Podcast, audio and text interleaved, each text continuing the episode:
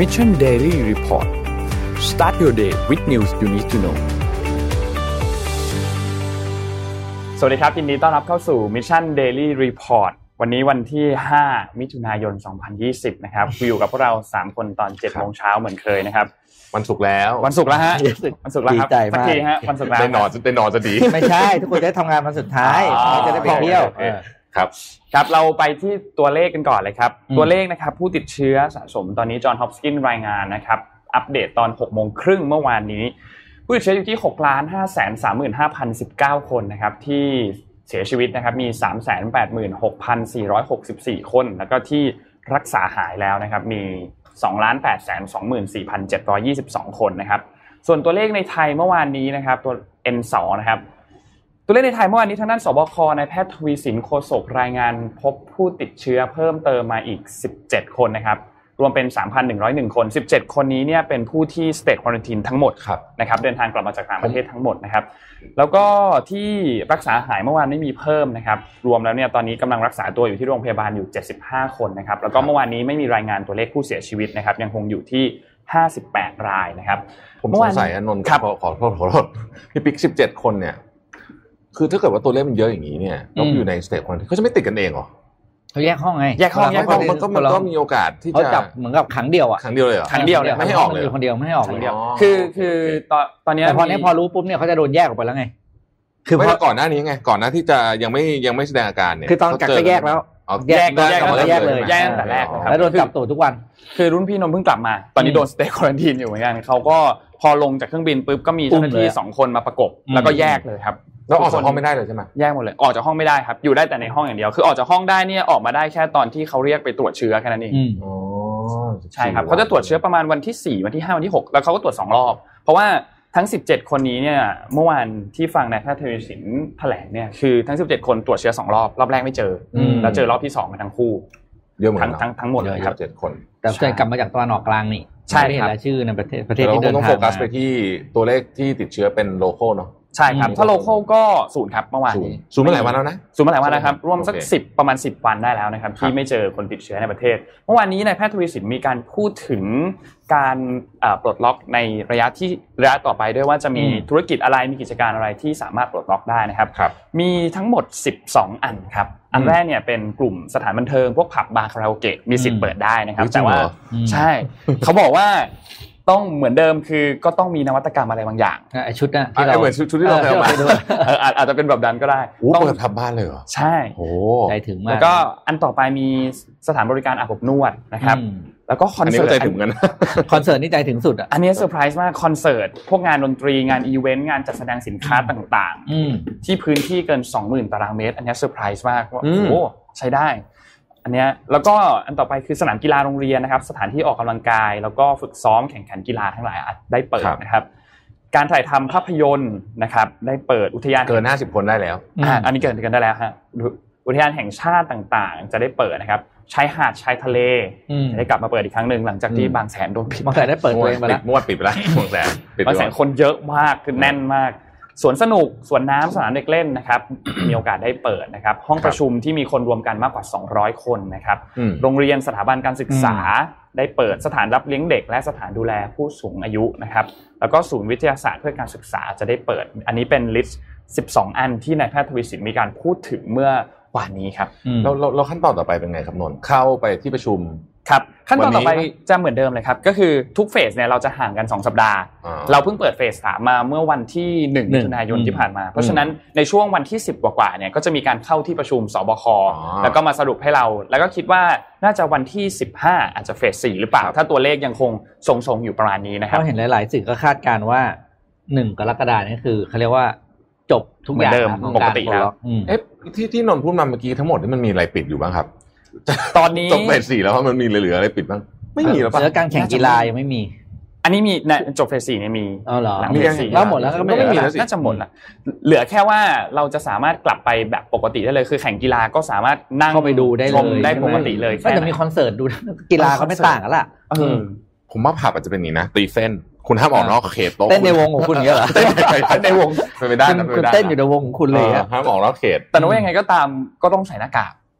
อืม หน้ากากอนามัยยังไงยังไงก็ต้องใส่แน่นอนนะครับ เขามีอาจมีนะคนคิดกันทำหน้ากากเรืองแสงสวยๆขายนะ เออไปนไม่ได้ เข้าอะไรอย่าง หลาเงี้ย กหลายมีท่านหนึ่งถามมาว่าสรุปนั่งกินข้าวสี่ห้าคนได้หรือยังเห็นบางร้านได้เห็นบางร้านไม่ได้ ผมเข้าใจว่าคำสั่งนี้เป็นคำสั่งของกทมที่บอกให้นั่งโต๊ะเดียวกันได้ มันจะแยกกัน เออซึ่งไม่ใช่คำสั่งของทั้งประเทศรู้สึกจะเป็นอย่าง อื นั้ ม นครับ คือมันเพราะอันนี้คือมันสิทธิ์ของแต่ละแต่ละเมืองแล้วกทมเป็นเขตปกครองพิเศษ ครับผม โอเคครับ เขาก็ยังมีคนตรวจอยู่นะเจ้าหน้าที่ของเทศกทมไปเดินสุ่มตรวจอยู่ นี่คุณโทษหนักมากนะ อืมสองหมื่น อ่าใช่อืมเดี๋ยว เดี๋ยวนนท์จะคุยเรื่อง ราคา เดี๋ยวเรากระเดิกมาคุยเรื่องนี่นิดนึงไหมรัฐบาลแต่ว่าขอ อ่า ขอเอาสแตทดูก่อน ครับ นะฮะวันนี้มีสแตท น่าสนใจหลายอันทีเดียวนะครับสแตทที่หนึ่งครับ ซูมฮะ โอ้โหรายได้ จริงๆก็ไม่ได้ผิดคาดอะไรนะ ใช่ แต่ว่าดูดิ ควอเตอร์เดียวนะ ไตรมาสที่หนึ่งของปี 2019 เนี่ยอยู่ 60 ล้านเหรียญนะตอนนี้ 328 ล้านเหรียญเยอะมาก แล้วมันดูขึ้นแบบ ไม่มี คือ ไม่มีถอยอะ ไตรมาสที่หนึ่งของปีนี้เท่ากับปี 2019 ทั้งปีอะ ถูกต้องถูกต้องประมาณนั้นนะฮะ คือคือดูเดือดจริงนะฮะซูมนะฮะเอิ่มเอ่ออันนี้ให้ดูว่าตอนนี้เนี่ยมันมันมีปรากฏการณ์หนึ่งน่าสนใจที่สหรัฐอเมริกาครับก็คือว่าในเมืองที่ขนาดเล็กหน่อยเนี่ยนะครับมีอัตราการติดเชื้อภาพถัดไปเนยนะฮะสูงกว่าเมืองอย่างนิวยอร์กปกติเนี่ยนิวยอร์กเนี่ยอัตราการติดเชื้อต่อ 1,000 คนเยอะที่สุดนะฮะนำมามาตลอดแต่ตอนเนี้ยเอ่ออัตราการติดเชื้อต่อ 1,000 คนเนี่ยนะครับอยู่ที่เมืองเล็กๆ อยู่ในโอไฮโอ Marion 40.98 คนต่อ 1,000 คนเนี่ย โอ้โห สูงสุดในสหรัฐแต่ยังน้อยกว่าสวีเดนนะ อืม ครับ หรือจะเล่าเรื่องสวีเดนให้ฟังสวีเดนนี่มันมากนะครับอ่ะครับ ถัดไปครับผม โอ้อันนี้มาก็นะพอเห็นปุ๊บก็รู้สึกว่า ไม่ไม่แน่ใจเหมือนกันว่าสแตทอันนี้ที่ถูกปล่อยมาเมื่อวานเนี่ยมันเกี่ยวข้องอะไรกับเรื่องของการประท้วงหรือเปล่าแต่ว่าผมอ่านแล้วผมรู้สึกได้เลยว่ามันเกี่ยวเพราะว่าเมืองที่อันดับที่หนึ่งที่มีคนเสียชีวิตมากที่สุด เอ่อที่เกี่ยวข้องกับไอ้เรื่องฟัซิลิตี้ต่างๆเนี่ยนะครับไอ้แคร์ฟัซิลิตี้คือคนบ้านผู้สูงอายุอะไรพวก อื นี้ ม นะ เป็นมินนิโซตาครับเมืองที่กำลังมีเรื่องอยู่ครับอืมรัฐรัฐมินนิโซตาฮะรัฐที่กำลังมีเรื่องอยู่จอร์จฟลอยด์นะฮะต่อภาพถัดไปนะครับ ผมเอออันนี้พูดถึงเรื่องของเออรัฐบาลอังกฤษนะฮะกับฮ่องกงนะครับ คือเมื่อวานนี้นนท์เล่าให้ฟังใช่ไหมบอกว่า รัฐบาลอังกฤษเนี่ย มีมีมีนโยบายออกจะออกมาให้วีซ่าที่เขาเรียกว่าเอ่อ BNO passport นะฮะ อืม British National Overseas เนี่ยนะครับ คนที่เอ่อสามารถผ่านเกณฑ์นะฮะอยู่ที่ประมาณ 2.5 ล้านคนนี่คือคนที่ยังไม่มี ครับ แต่แต่น่าจะผ่านเกณฑ์ แต่ที่มีแล้วเนี่ยคือ 350,000 คนนะฮะของคนฮ่องกงนะครับ จากประชากรทั้งหมด 7 ล้าน5แสนคน นั่นก็หมายความว่าถ้าเกิดแปลเป็นแบบภาษาแบบภาษาชาวบ้านนิดนึงก็คือว่า ตอนนี้อังกฤษกำลังบอกว่าคนหนึ่งในสามของฮ่องกงอ่ะมันอยู่กับเราได้นะ อ่า หนึ่งในสามนะฮะ อืม ดูเดือดเหมือนกัน รับเยอะมากนะ นะฮะเอ่อภาพถัดไปครับเกี่ยวข้องกับเรื่องของการประท้วงเล็กน้อยนะครับ วันนี้เราจะไม่พูดเรื่องประท้วงเอ่อเยอะเยอะเกินไปเพราะรู้สึกว่าเราอัดกันมาหลายวันแล้วเนี่ยนะครับ ที่มินนาโพลิสนะครับเขาไปดูว่าการใช้การร้องเรียนเรื่องการใช้กำลังของตำรวจนะฮะเปรียบเทียบกับเอ่อสีผิว อืม นะครับปรากฏว่าเป็นอย่างที่ทุกคนคาดก็คือคนดำเนี่ยถูกใช้กำลังเป็นเปอร์เซ็นต์เยอะกว่าเยอะตั้งแต่เอ่อการ point display ก็คือมีการชักปืน เล็งตำปืนรวจขึ้นมา อืม อ่านะครับเอ่อมีการใช้สารเคมีต่างๆ พวกสเปรย์พริกไทยนะฮะมีการเอ่อเนี่ย neck restraint ก็คือเนี่ย ล็อกคอเนี่ย ล็อกคอนะฮะ อืม improvised weapon นี่อาจจะหมายถึงพวกแบบว่าอะไรอยู่ตรงนั้นก็เอา อืมอืม เอาสไปสู้ใส่นะ ใกล้มืออืม แล้วก็สุนัขตำรวจด้วย อืม อันนี้ในเคสต่างๆจะเห็นว่าสีเขียวเขียวๆเข้มเนี่ยเป็นสีของที่เป็นคนผิวดำ อืม นะครับซึ่งซึ่งเราก็พอจะเข้าใจเหมือนกันนะว่าบริบทมันถึงค่ อัน ข้ง สุดท้ายคืออะไร น บ รับ อดี้เวทพินคืออะไรอ่ะ ก็นั่นแหละที่จอร์จฟลอยด์โดนนะผมว่า อ๋อนั่นน่ะเหรอ ใช่ไหม อ๋อ เอาตัวทับไง อ๋อ ตัวทับ เขาเรียกบอดี้เวทโอเคครับอืม ใช่ไหมฮะ อืม เอ่อภาพถัดไปนะครับผมอันนี้เป็นเรื่องของการท่องเที่ยวนะครับพี่ปิ๊กนนท์อันนี้เขาให้ดูว่าถ้าเกิดว่านะครับ อนุญาตให้กลับมาบินนะฮะในเดือนจุลาย อืม ก็คือเดือนหน้านี้กลับมาบินข้ามประเทศนะฮะแบบค่อนข้างเสรีเนี่ยนะครับเอ่อตัวเลขของนักท่องเที่ยวจะลดลง 58%แต่ถ้าให้กลับมาบินเดือนกันยายนจะลดลง 70%ถ้ากลับมาธันวาคมจะลดลง 78%ของตัวเลขนักท่องเที่ยวที่ประมาณเกือบ 1.5 พันล้านคนเมื่อปีที่แล้วนะ อืม โอเคอ่ะจบแล้วครับ โอ้อ่ะ ตอนตอนนี้ตอนนี้ที่ประเทศไทยเนี่ย ครับ มันที่สุดตอนนี้เนี่ยก็คือศึกภายในพรรคพลังประชารัฐ ภายในพัก ถ้าอยากฟังละเอียดละเอียดให้ไปฟัง Power Game เมื่อ เมื่ คื อน คื ส น นุ นี้ กมากๆสนุกมากๆนะครับของพี่ตุ้มโอ้โหพี่ตุ้มเล่ามันมากนะฮะ อืม แต่ว่าข่าวโดยสรุปก็คือเฮ้ยมันยังไม่ขาดนะ ที่เราคิดว่า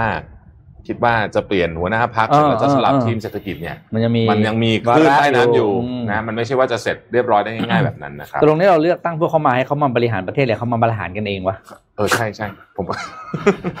เอาเอาเอาเราเราไม่พูดเรื่องการเมืองเยอะก็ได้ไปเรื่องอื่นนะครับนนท์ไป อ่ะราคาน้ำมันอยากรู้มากเลย อ่า ช่วงนี้น้ำราคาน้ำมันขายปลีกบ้านเราขึ้นขยับตัวถ้าผมจำไม่ผิด ขยับ คือ ตัวละ ในหนึ่งสัปดาห์ที่ผ่านมาขึ้นสามรอบวันนี้ขึ้นอีกแล้ว เฮ้ยจริงเหรอ ขึ้นอีกแล้ววันนี้ ใช่ ขึ้นอีกแล้ววันนี้รู้สึก ขึ้นแล้วเหรอ ใช่ครับวันนี้ขึ้นอีกแล้วนะครับอ่ะเลยมาอัปเดตรายการเอ้ย ราคาน้ำมันนะครับ ค่ะโอเคครับ คือต้องบอกว่าเรื่องของราคาน้ำมันเนี่ยจำตอนที่เขาประชุมกันเมื่อเดือนเมษายนได้ไหมครับ อืม ที่เขาตกลงกันว่าอ่ะโอเค ทุกประเทศมาคุยกัน ตอนนี้เนี่ยราคาน้ำมันมันเริ่มดิ่งลงแล้วเพราะว่า อืม ตัว อืม ซัพพลายของเราเนี่ยมันเยอะมาก เรามีปริมาณน้ำมันอยู่เยอะมาก เพราะฉะนั้นเราต้องมาช่วยกันลดกำลังการผลิต เพื่อให้มันสมดุลกันดีมานกับซัพพลายเพราะว่าดีมานมันหายไปจากประมาณร่วม อืม 30 ล้านบาร์เรลต่อวัน ที่ที่บอกว่าตกลงกันได้แล้วใช่ไหม อ่าที่บอกตกลงกันได้ซึ่งซึ่งเขาตกลงกันได้จริง อ่า ๆตอนนั้นตกลงกันได้จริงๆเพ ครับ ราะเพราะเราก็เห็นว่า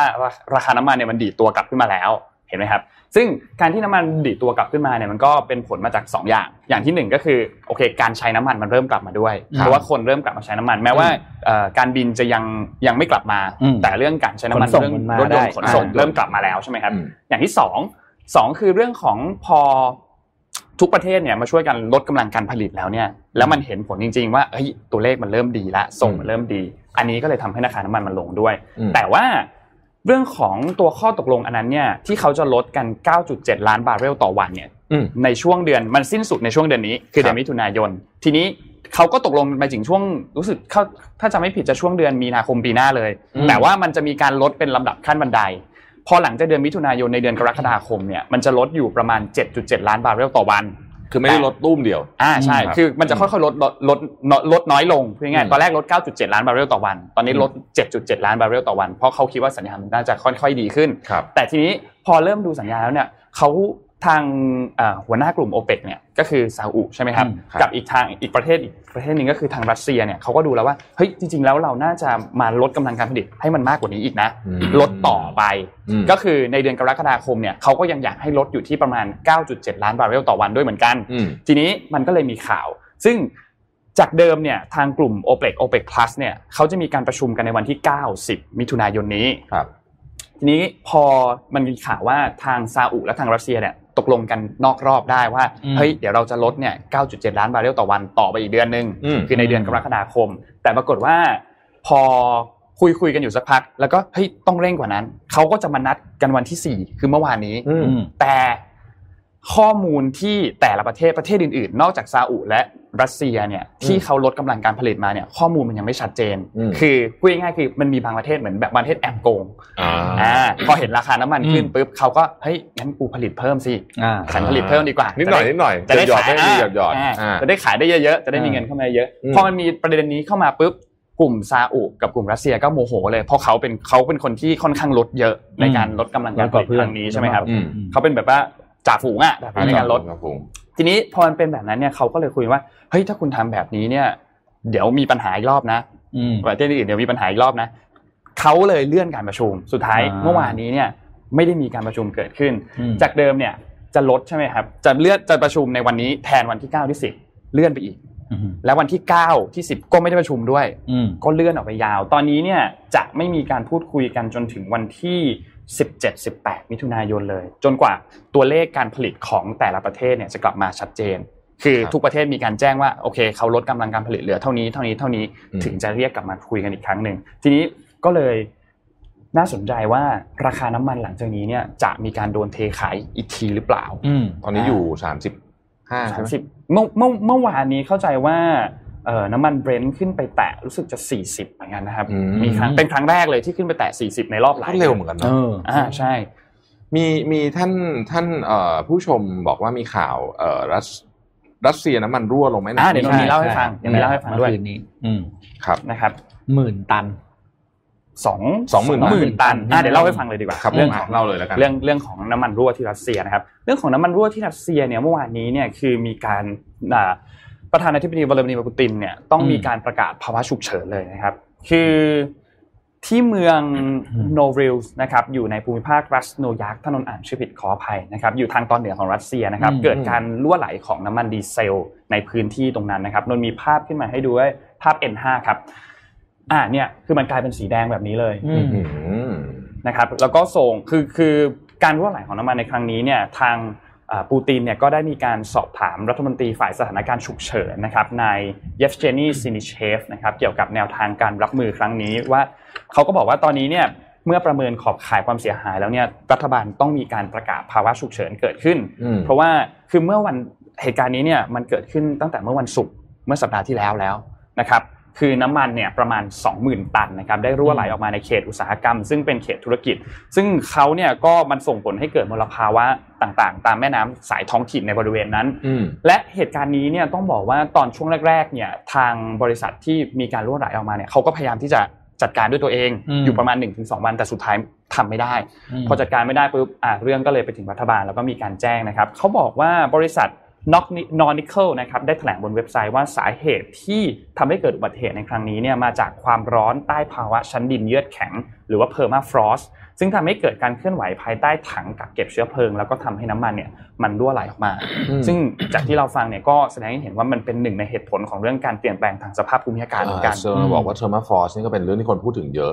ครับ แต่ว่าครั้งนี้เป็นน้ำมันที่กลั่นแล้วใช่ไหมครับนนท์ ครับถูก ไม่ ต้อง ใช่ ครับ น้ำมันดิบใช่ไหม อ่าใช่ ปก เข้า ติเวลาน้ำมันรั่วก็จะเป็นน้ำมันดิบ ครับใช่ทีนี้ อืม เมื่อวันเสาร์ที่ผ่านมาเนี่ยทางคณะกรรมการตรวจสอบของรัสเซียเนี่ยเขาก็เลยมีการเปิดพิจารณา เพื่อเอาผิดกับผู้ที่มีส่วนรับผิดชอบต่อการจัดเก็บเชื้อเพลิงไม่เหมาะสม จนทำให้เกิดมลภาวะ แล้วก็เป็นสารเคมีที่ร้ายแรงนะครับ อืม ทางด้านประธานาธิบดีปูตินเนี่ยก็สั่งให้มีการจัดตั้งคณะการทำงานเพื่อลดผลกระทบด้านสิ่งแวดล้อมจากการรั่วไหลของน้ำมันในครั้งนี้ คือเราพอเราประเมินตัวเลข ไอ้น้ำมันที่รั่วไหลออกมาประมาณ 20,000 ตันเนี่ย อืม ไอ้ก้อนนี้เนี่ยอาจจะมีมูลค่าไม่ได้เยอะมากนะ อืมอืม อาจจะแบบประมาณสัก 7 ล้านถึง 10 ล้านดอลลาร์สหรัฐนะครับ ครับ แต่ความเสียหายที่เกิดขึ้นกับการฟื้นฟูเนี่ย อืม มหาศาลครับ เยอะมาก ตอนนี้เนี่ยเขามีการประเมินประเมินค่าของการฟื้นฟูนะครับ ซึ่งจะใช้เวลาประมาณ 5-10 ปี อยู่ที่ประมาณ 1,500 ล้านดอลลาร์สหรัฐ อืม อืม น้ำมันเนี่ยมูลค่าแค่ประมาณไม่ถึง 10 ล้านนะครับ อืม แต่การฟื้นฟูใช้เวลานานมากและมูลค่าสูงมาก อืม โอ้ น่าเป็นห่วงนะ เพราะว่ามันสัตว์สดตายเรียบเลยนะฮะที่อยู่ ใช่ ใน ครับ แม่น้ำ ถูก เนี่ย ต้องแล้วแล้วก็คือไม่อาจจะไม่ใช่แค่ไม่ใช่แค่สัตว์สิ่งมีชีวิต คนด้วย อื่นคนด้วย อืม มันส่งผล เพราะคนที่อยู่ปลายน้ำไปอ่ะคืออันตรายมากหมดเล ถู ย กต้ แล้ อง วก็ลงทะเลสุดท้าย ใช่ครับ ถูกไหม พูดถึงอุบัติเหตุทางเอ่อน้ำมันเนี่ยครับ ขอแนะนำภาพยนตร์หน่อยได้ไหมไม่เกี่ยวเลย ผมนึกออกขึ้นมาก็ตอนนี้มันเทรนดิ้งอยู่ใน Netflix ก็คือ Deep Water Horizon สนุกมาเฮ้ยผมกเพิ่งดูผมเพิ่งดูเลยสนุกมาก อ่ดีไหมสนุกมากนะ สร้างจากเรื่องจริงนะครับของของการแท่นระเบิดชื่อชื่อเนี้ย อืม เอ่อที่ B- BP ของ BP อ๋อบี ครับ พี นะฮะซึ่งตอนนั้นก็เขย่าโลกเลยแหละนะฮะเป็นเรื่ ส อง นุกเป็นราว มากสนุกมากเป็นเป็น human error นะเหตุการณ์นี้ คือคือผมรู้สึกว่าอีกอีกเรื่องหนึงที่อยากจะแนะนำอ่ะอยู่ที่พูดคุยเรื่องหนังเฉย คือซีรีส์เรื่องเชอร์โนบิลครับ เฮ้ย อันเนี้ย โอ้โห อันเนี้ยเข้มข้นมาก อ๋อ คุณต้องตั้งใจดูนะฮะคุณจะดูไปเล่นมือถือไปไม่ได้ เพราะว่า อืม มันเข้มข้นมากๆ เป็นอีกเรื่องหนึ่งที่ดีนะแนะน อืม ำนะฮะวันนี้เราวันศุกร์นะเราไม่อยากเครียดมาก ไม่เครียดมาก โอ้เครียดปวดหัวมาทั้งอาทิตย์ละ ตั้งแต่วันอังคารเนี่ยตั้งจันทร์เลย ตั้งแต่จันทร์เลย พุธ ครับ พฤหัสนี่ก็อัดหนักตลอดอ่ะวันศุกร์นะครับ ตามปกติเราจะต้องมีการอัปเดตตัวเลข ครับ อัตราการว่างงาน อ่า ของสหรัฐอเมริกานะครับ อันนี้ อืม ก็สัปดาห์ล่าสุดนะครับ ที่ยอดแจ้งเข้ามาเมื่อคืนนี้นะครับ รายงานมาแล้วคืออยู่ที่หนึ่งจุดเพิ่มขึ้นมาอีกหนึ่งจุดเก้าล้านคนนะครับ รวมแล้วเนี่ยอัตราการว่างงานของสหรัฐอเมริกาเนี่ยอยู่ที่รวมจำนวนคนก็คือ 42 ล้านคนไปแล้ว อืม อืมเรามีรูปขึ้นมาให้ดูฮะ ดูกราฟนะครับดูกราฟ N4 ครับ 12 ล้านคนเนี่ยก็ถ้าบอกเป็นประเทศไทยคือประมาณ 60%ของประชากรบ้านเรานะครับ อันนี้เฉพาะแรงงานที่อยู่ในระบบการจ้างงานนะครับ ไม่นับเอ่อแรงงานเอ่อชั่วคราว ครับ แล้วก็ไม่นับพวกอย่างพวก ชาวต่างชาติที่ลักลอบทำงานแบบ อ่าพี่กฎห เป็น มาย พาร์ทไทม์อะไรอย่างเงี้ยนะครับอันนี้ก็คือเป็นยังน่าเป็นห่วงอยู่นะครับ แม้ว่าอัตราการการจ้างงานของสัปดาห์ล่าสุดที่บอกว่า 1.9 ล้านคนเนี่ย จะต่ำกว่าที่คาดการณ์นะ ครับ แต่รวมแล้วก็ยังน่าเป็นห่วงอยู่ดีนะครับ ใช่ คือเขาคาดการณ์ไว้ประมาณ 2.1อะ อ่า แต่ว่าออกมาแค่ 1.9 นี้ก็ไปต่อเรื่องการจ้างงานอีกอันหนึงนะครับ ก็พอดีมีภาพสรุปนะครับ โดย The Economist นะครับ ขอภาพ P อะไรวะ P P ที่เป็นกราฟของ The Economist อะครับจำไม่ได้แล้วเบอร์อะไร เดี๋ยวหาให้เดี๋ยว เดี๋ยวเดี๋ยวผมช่วยหา ขออภัยนะครับรายการเรานี่สดจริงๆนะฮะ แต่อเมริกาเขาบอกว่าการนี้คือเป็นตัวสรุปนะครับ The American retailers have laid off or follow one fifth of their workers เป็นตัวสรุปเหมือนกับว่า ธุรกิจค้าปลีกของสหรัฐอเมริกาเนี่ยได้มีการเลิกจ้างพนักงานของตนเองไปหนึ่งในห้านะครับ อืม โดยชาร์ตนี้เป็นตัวสรุปว่าอุตสาหกรรมใดเนี่ย เลิกจ้างไปกี่เปอร์เซ็นต์ โดยเปรียบเทียบกับยอดขายที่ลดลงนะครับเดี๋ยวต้องรอดูกราฟนะครับ ครับครับ หาไม่เจอ อืม ผมหาไม่เจอนะฮะ มันถูกมันไปปะวะ อาจจะไม่ไป ส่งอีกรอบส่งอีกรอบส่งอีกรอบ เออรอดเหรอครับ สองรอบ เดี๋ยวนะ ขออภัยเอ๊ะมันน่าจะไป ไม่เป็นไรระหว่างพี่ปิ๊กกำลังคุยเรื่องกรา ครั ฟ บ อยู่ผม คุยไปก่อนนะครับ ผมพาผมพาไปที่ฮ่องกงนิดหนึ่งครับ ครับ เอ่อภาพทีหนึ่งนะฮะเมื่อวานนี้นะครับเป็นวันสำคัญมากวันหนึ่งในประวัติศาสตร์นะครับเป็นวันครบรอบเหตุการณ์ที่จตุรัสเทียนอันเหมินนะฮะ ครับ ซึ่งอย่างที่เราได้เล่าให้ฟังไปแล้วว่าเอ่อปีนี้ปกติทุกปีเขาจะจัดงานอ่าไว้อะไรลำลึกโดยการจุดเทียนที่วิกตอเรียพาร์ค อืม ที่ฮ่องกงนะครับ ปีนี้ไม่ให้ไม่ได้รับการจัดเป็นครั้งแรกนะฮะในรอบ อืม 30 ปี คือ 30 ปีที่ผ่านมาจัดทุกปี แล้วก็ปีนี้ปีที่ 31 ไม่ได้จัดนะครับ ครับ แต่อย่างที่เราคาดการณ์นะครับว่าคำสั่งห้ามนี้ไม่ได้มีผลอะไรนะครับ นี่คือภาพ อืม เมื่อคืนนี้นะฮะคนก็ไปอยู่ดีนะครับ จุดเทียน อ่า ไปจุดเทียนอยู่ดีนะฮะที่วิกตอเรียพาร์คแล้วก็เอ่อบางจุดคือคือไม่ใช่จุดเฉพาะที่นี่นะครับ จุดทั่วเมืองเลย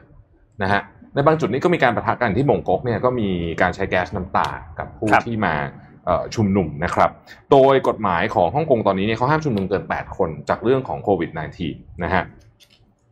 เหตุการณ์ที่เทียนอันเหมือนเมื่อ37ปีที่แล้วเนี่ยก็ต้องบอกว่าเป็นเหตุการณ์ที่ เอ่อยังยังคงมีมีแรงกระเพื่อมถึงรัฐบาลจีนจนถึงทุกวันนี้ ใช่ นะครับจนจนถึงทุกวันนี้ก็ยังก็ยังมีแรงกระเพื่อมอยู่นะครับ เมื่อวานนี้เอ่อประธานาธิบดีของไต้หวันนะครับ ใช่อีเวิร์นนะฮะซึ่งซึ่งออกมาแถลง ซึ่งผมฟังแล้วผมก็รู้สึกว่าหวั่นใจนิดนึงเหมือนกันสำหรับความสัมพันธ์ระหว่างภูมิภาคแถบนี้รวมถึงกับสหรัฐด้วยนะครับ เอ่อใช่เหมือนเอ่อประธานาธิบดีของไต้หวันบอกว่า in China every year has only 364 days one day is forgotten พูดถึงวันที่ 4 เอ่อมิถุนายนนะครับ I hope that every corner of the earth there won't be any days that disappear again and I wish Hong Kong as well หวังว่าจะไม่มีวันแบบนี้บนที่อื่นของโลกอีกนะครับ อืม รัฐบาลปักกิ่งยังไม่ได้ออกมาตอบโต้อะไรเรื่องนี้ จริง ๆ ช่วงนี้รู้สึกว่าเงียบมากจนน่าตกใจนะเอา อืม ถ้าถามผมนะฮะหนึ่งสัปดาห์ที่ผ่านมาเราถ้าไม่ได้ยินเอ่อข่าวจากสีเจิ้นผิง หรือแม้แต่นายกรัฐมนตรีเลย จะมาก็มาแต่โฆษก ครับ กระทรวงต่างประเทศ ซึ่งก็เป็นยิ่งนิดหน่อยเหมือนต่อต่อๆนิดหน่อยนะฮะ มมม เวลาจีนเงียบๆแบบเนี้ย ผม น่ากลัว กลัวจ น่าก ริ ลัวงอืม น่ากลัว ๆนะฮะกลัวมากเลยนะครับอ่ะ พูดถึงที่ฮ่องกงแล้วเมื่อวานนี้ อืม สภานิติบัญญัติฮ่องกงหรือว่าเลโก้เนี่ยมีการผ่านร่างกฎหมายเพลงชาติด้วยอันหนึ่งมติ 41 ต่อหนึ่งนะครับ มีกฎหมายคุ้มครองเพลงชาติ ด้วยกฎหมายนี้เนี่ยจะมีผลบังคับใช้ในวันที่ 12 มิถุนายนนี้นะครับ คือต้องบอกว่าตัวกฎหมายนี้เนี่ยได้รับการพูดถึงตั้งแต่ปี 2018 แล้ว แต่สุดท้ายก็ล่าช้าเพราะว่าในปี 2019 เนี่ยเกิดเหตุการณ์ชุมนุมขึ้นนะครับ โดยตัวกฎหมายนี้เนี่ยเคยถูกบังคับใช้ในจีนแผ่นดินใหญ่มาแล้วนะครับในปี 2017 ซึ่งไอตัวกฎหมายอันนี้เนี่ยจะมีผลบังคับใช้ทำให้ฮ่องกงเนี่ยจะต้องบังคับให้นักเรียนทั้งระดับชั้นประถม ระดับชั้นมัธยมนะครับต้องเรียนและร้องเพลงชาติจีนให้ได้ ไม่ว่าจะเป็นโรงเรียนของรัฐ อืม เอกชน รวมถึงนานาชาติด้วย คือต้องร้องได้ทั้งหมดนะครับ เพราะมีการสอนให้เข้าใจถึงความหมาย เข้าใจถึงประวัติศาสตร์ของเพลงนี้ ถ้ามีผู้ใดฝ่าฝืนนะครับ ดูดูหมิ่นเพลงชาติจีนเนี่ยมีโทษปรับไม่เกิน 50,000 ดอลลาร์ฮ่องกงจำคุกไม่เกิน 3 ปี หรือว่าทั้งจำทั้งปรับนะครับ ม คือบรรยากาศในการประชุมสภาเมื่อวานนี้เนี่ยต้องบอกว่าเดือดมาก มีการเขามีการเก็บภาพไฮไลท์มาให้ดูนะครับ อืม คือทั้งฝ่ายค้านและฝ่ายรัฐบาลเนี่ยมีการอภิปรายปะทะกันหลายรอบมาก จนการประชุมสภาต้องมีการหยุดชั่วคราวหลายรอบ อืม มีการฝ่ายค้านเนี่ยมีการไปเทน้ำอะไรก็ไม่รู้อยู่ อ่า ที่บริเวณโต๊ะด้วย แล้วเขาก็สงสัยว่าแบบมันเป็นวัตถุ Wi-Fi หรือเปล่า ต้องมี อืม เจ้าหน้าที่มีเจ้าหน้าที่ดับเพลิง มา มีเจ้าหน้าที่ ตรวจสอบ รักษาความ อืม ปลอดภัยเนี่ยเข้ามาเคลียร์พื้นที่ทำความสะอาด อืม แล้วก็พักการประชุมไปหลายชั่วโมงเหมือนกันนะครับ อืม จนกระทั่งสุดท้ายเนี่ยก็โอเค ได้มีมติลงทะเบียนลงมติการอันนี้จริงๆ ก็ผ่านร่างกฎหมายอันนี้ท่ามกลางความโอ้โหความปั่นป่วน วุ่นวายมาก ของ เลย การ อืม ประท้วงนะครับ ซึ่งก็ต้องบอกว่าในเวลาเดียวกันเนี่ยก็อย่างภาพที่พี่แท็บเอาขึ้นมาเลยครับ คือมีการจุดเทียน ครับ ไว้อะไรเหตุการณ์จตุรัสเทียนอันเหมือนในปี 1989 นะครับ ซึ่งโอ้โห ตอนนี้เนี่ยการประท้วงเดือดแทบทุกมุมโลกจริง ๆ นะครับ อืมนานาน่าสนใจเหมือนกันนะ คืออย่างที่บอกครับว่าพอรัฐบาลจีนเงียบๆเนี่ยผมเราก็ใจคอไม่ค่อยดีเท่าไหร่นะฮะ อืม เงียบมากเลยนะครับ ไม่ออกมาพูดอะไรเท่าไหร่เลย มีส่งแค่โฆษกกระทรวงต่างประเทศ ซึ่งแบบรัฐมนตรีกระทรวงต่างประเทศที่นี่ไม่พูดอะไรเลยด้วยซ้ อืม ำส่งโฆษกมาพูดแทนนะฮะอ่ะภาพให้ปิกมาเลย อ่ะ ค มา รับ แล้วครับ กลับมาที่ดีค o นมิสนะครับ ครับ มันยังหมุนอยู่จนมันจนมันมาจนได้ อ่ะ มาดูกราฟนี้นะครับ วิธีการดูกราฟตัวนี้คือเราดูที่เส้นนะครับ ก็คือเขาบอกว่าเปรียบเทียบระหว่างยอดขายที่ลดลงของแต่ละ ธุรกิจรีเทลนะครับ แล้วก็จำนวนการ เลิกจ้างนะครับ สัมพันธ์กันยังไงนะครับ ก็ดูที่หลังๆเนี่ยจะสรุปให้ฟังอย่างนี้แล้วกันครับ ธุรกิจที่เป็นซูเปอร์มาร์เก็ตกับนันสโตร์รีเทลเลอร์เนี่ยก็คือร้านค้าปลีกที่ไม่มีหน้าร้าน อืมอืมอืม นะครับ การเลิกจ้างเนี่ยไม่ลดแต่มีการจ้างงานเพิ่มด้วยนะ อ่า นะครับ ครับ แต่ธุรกิจที่มีการเลิกจ้างงานหลักๆ เนี่ย ก็ดูวงกลมสีฟ้าใหญ่ทางด้านตรงกลาง นั่นคือ ม ธุรกิจร้านอาหารแล้วก็ดริงเพลสก็คือพวกผับบาร์ทั้งหลาย ครับ นะครับ อันนี้คือหนักสุดนะครับ คือยอดขายเขาเนี่ยลดลงประมาณ 40%ถึง40-50%อยู่แล้ว แล้วการเลิกจ้างงานก็ประมาณ 50%คือแบบลดไปตามอัตราส่วนเลย อืม ส่วนธุรกิจที่ยอดขายลดลงประมาณ 60%แต่เลิกจ้างคนแทบทั้งหมดเลยนั่นคือวงกลมเล็กๆทางซ้าย เช่น ธุรกิจเสื้อผ้า อืม ระบบร้านค้าแฟชั่นทั้งหลายนะครับ เยอะเลย นี่คือแบบไม่เหลือคนเลย คือแทบไม่เหลือการจ้างงานเลยนะครับ ซึ่งผมรู้สึกว่าการเก็บตัวเลขแบบนี้มันให้เราเห็นภาพที่ชัดเจนเนาะ อืม ว่าธุรกิจไหนเนี่ยกับแรงงานที่ทำงานในเซกเตอร์ไหนเนี่ยมันได้รับผลกระทบมากน้อยแค่ไหนนะครับ อีกอันหนึ่งที่น่าสนใจก็คือกลุ่มที่เรียกว่าเป็นกลุ่ม building นะครับ ก็คือตรงตรงตรงเส้นสีแดงมาตัดกันทางซ้ายวงแรกเนี่ย building and garden equipment เนี่ยวงเนี้ยยอดขายไม่ลดเลยนะ อืม น้อยมาก อืม นะครับก็คือพวกไอ้ร้านอย่างเป็นที่พวกร้านแบบโฮมเดโปอ่ะถ้าอเมริกาอย่างเงี้ย พวกเนี้ย ห มั มือน บ้าน ไม่ล เรา ด ปลาต้นไม้ขายดีสุดๆเลยตอนนี้ เออช่วงเนี้ยเออก็คือแบบคน มาแต่งบ้านดีกว่าอย่างเงี้ย อ่าน นะครับ เนี่ยทำให้เราเห็นภาพนะครับ ก็คือสรุปแล้วเนี่ยการจ้างงานของสหรัฐเนี่ยยังมีปัญหาอยู่อย่างดังที่เราเห็นนี่คือเฉพาะเซกเตอร์ที่เป็นเกี่ยวกับการท่องเที่ยว แล้วก็ร้านอาหารต่างๆ บ้านเราต้องรอดูนะครับ พอถือว่าเฟสสี่กลับมาเปิดเรื่องของร้านอาหารผับบาร์ทั้งหมดเนี่ย จะช่วยเรื่องตรงนี้ได้ไหมในส่วนของบ้านเรา ม สหรัฐอเมริกายังไม่มีกำหนดนะต้องเว้นแต่รัฐที่เขาเปิดกันเองใช่ไหม ใช่ครับ อืมที่เขา จริงจริงๆอยากดูตัวเลขเหมือนกันเนอะว่า อืม ห้างเปิดมาจะครบเดือนเอ่อยังไม่ครบเอ่อสองอาทิตย์ เออ จะครบ สอง เดือน สอง เนี่ย อืม ตัวเลขยอดขายยอดขายเป็นยังไงบ้างคือ ครับ ผมว่ามันมันจะมันช่วยให้คนมาวางแผนอะไร อืม ได้เยอะ อืม มากทีเดียวนะครับ อ่าอยู่ที่สหรัฐอเมริกาอีกนิดนึงนะครับ อันนี้ อันนี้มันนะครับ อันนี้สนุกแน่นอนเมื่อกี้เราคุยกันเรื่องของการเลิกจ้างใช่ไหมเพราะยอดขาย อ่า จะลดลงนะครับ ทีนี้ก็จะมีเรื่องของธุรกิจเขาเรียกว่าศูนย์การค้าใช่ไหมที่มีปัญหากับผู้เช่าจ่ายไม่จ่ายค่าเช่ากันเนี่ย อ่า ตอนนี้มาแล้วครับ ฟ้องกันแล้วนะครับ ขอภาพ P5 นะครับ กลุ่มไซมอนนะครับไซมอนมอลครับซึ่งเป็นกลุ่มเขาเรียกว่าผู้ประกอบการธุรกิจศูนย์การค้าที่ใหญ่สุดอันดับหนึ่งของสหรัฐนะครับ อืม ครับ ได้ฟ้องกลุ่มแก p บบานาน่าโนเนวีเนื่องจากกลุ่มนี้ไม่จ่ายค่าเช่าตั้งแต่เดือนเมษานะครับ โดยต่างฝ่ายต่างก็มีเหตุผลของตัวเอง คือ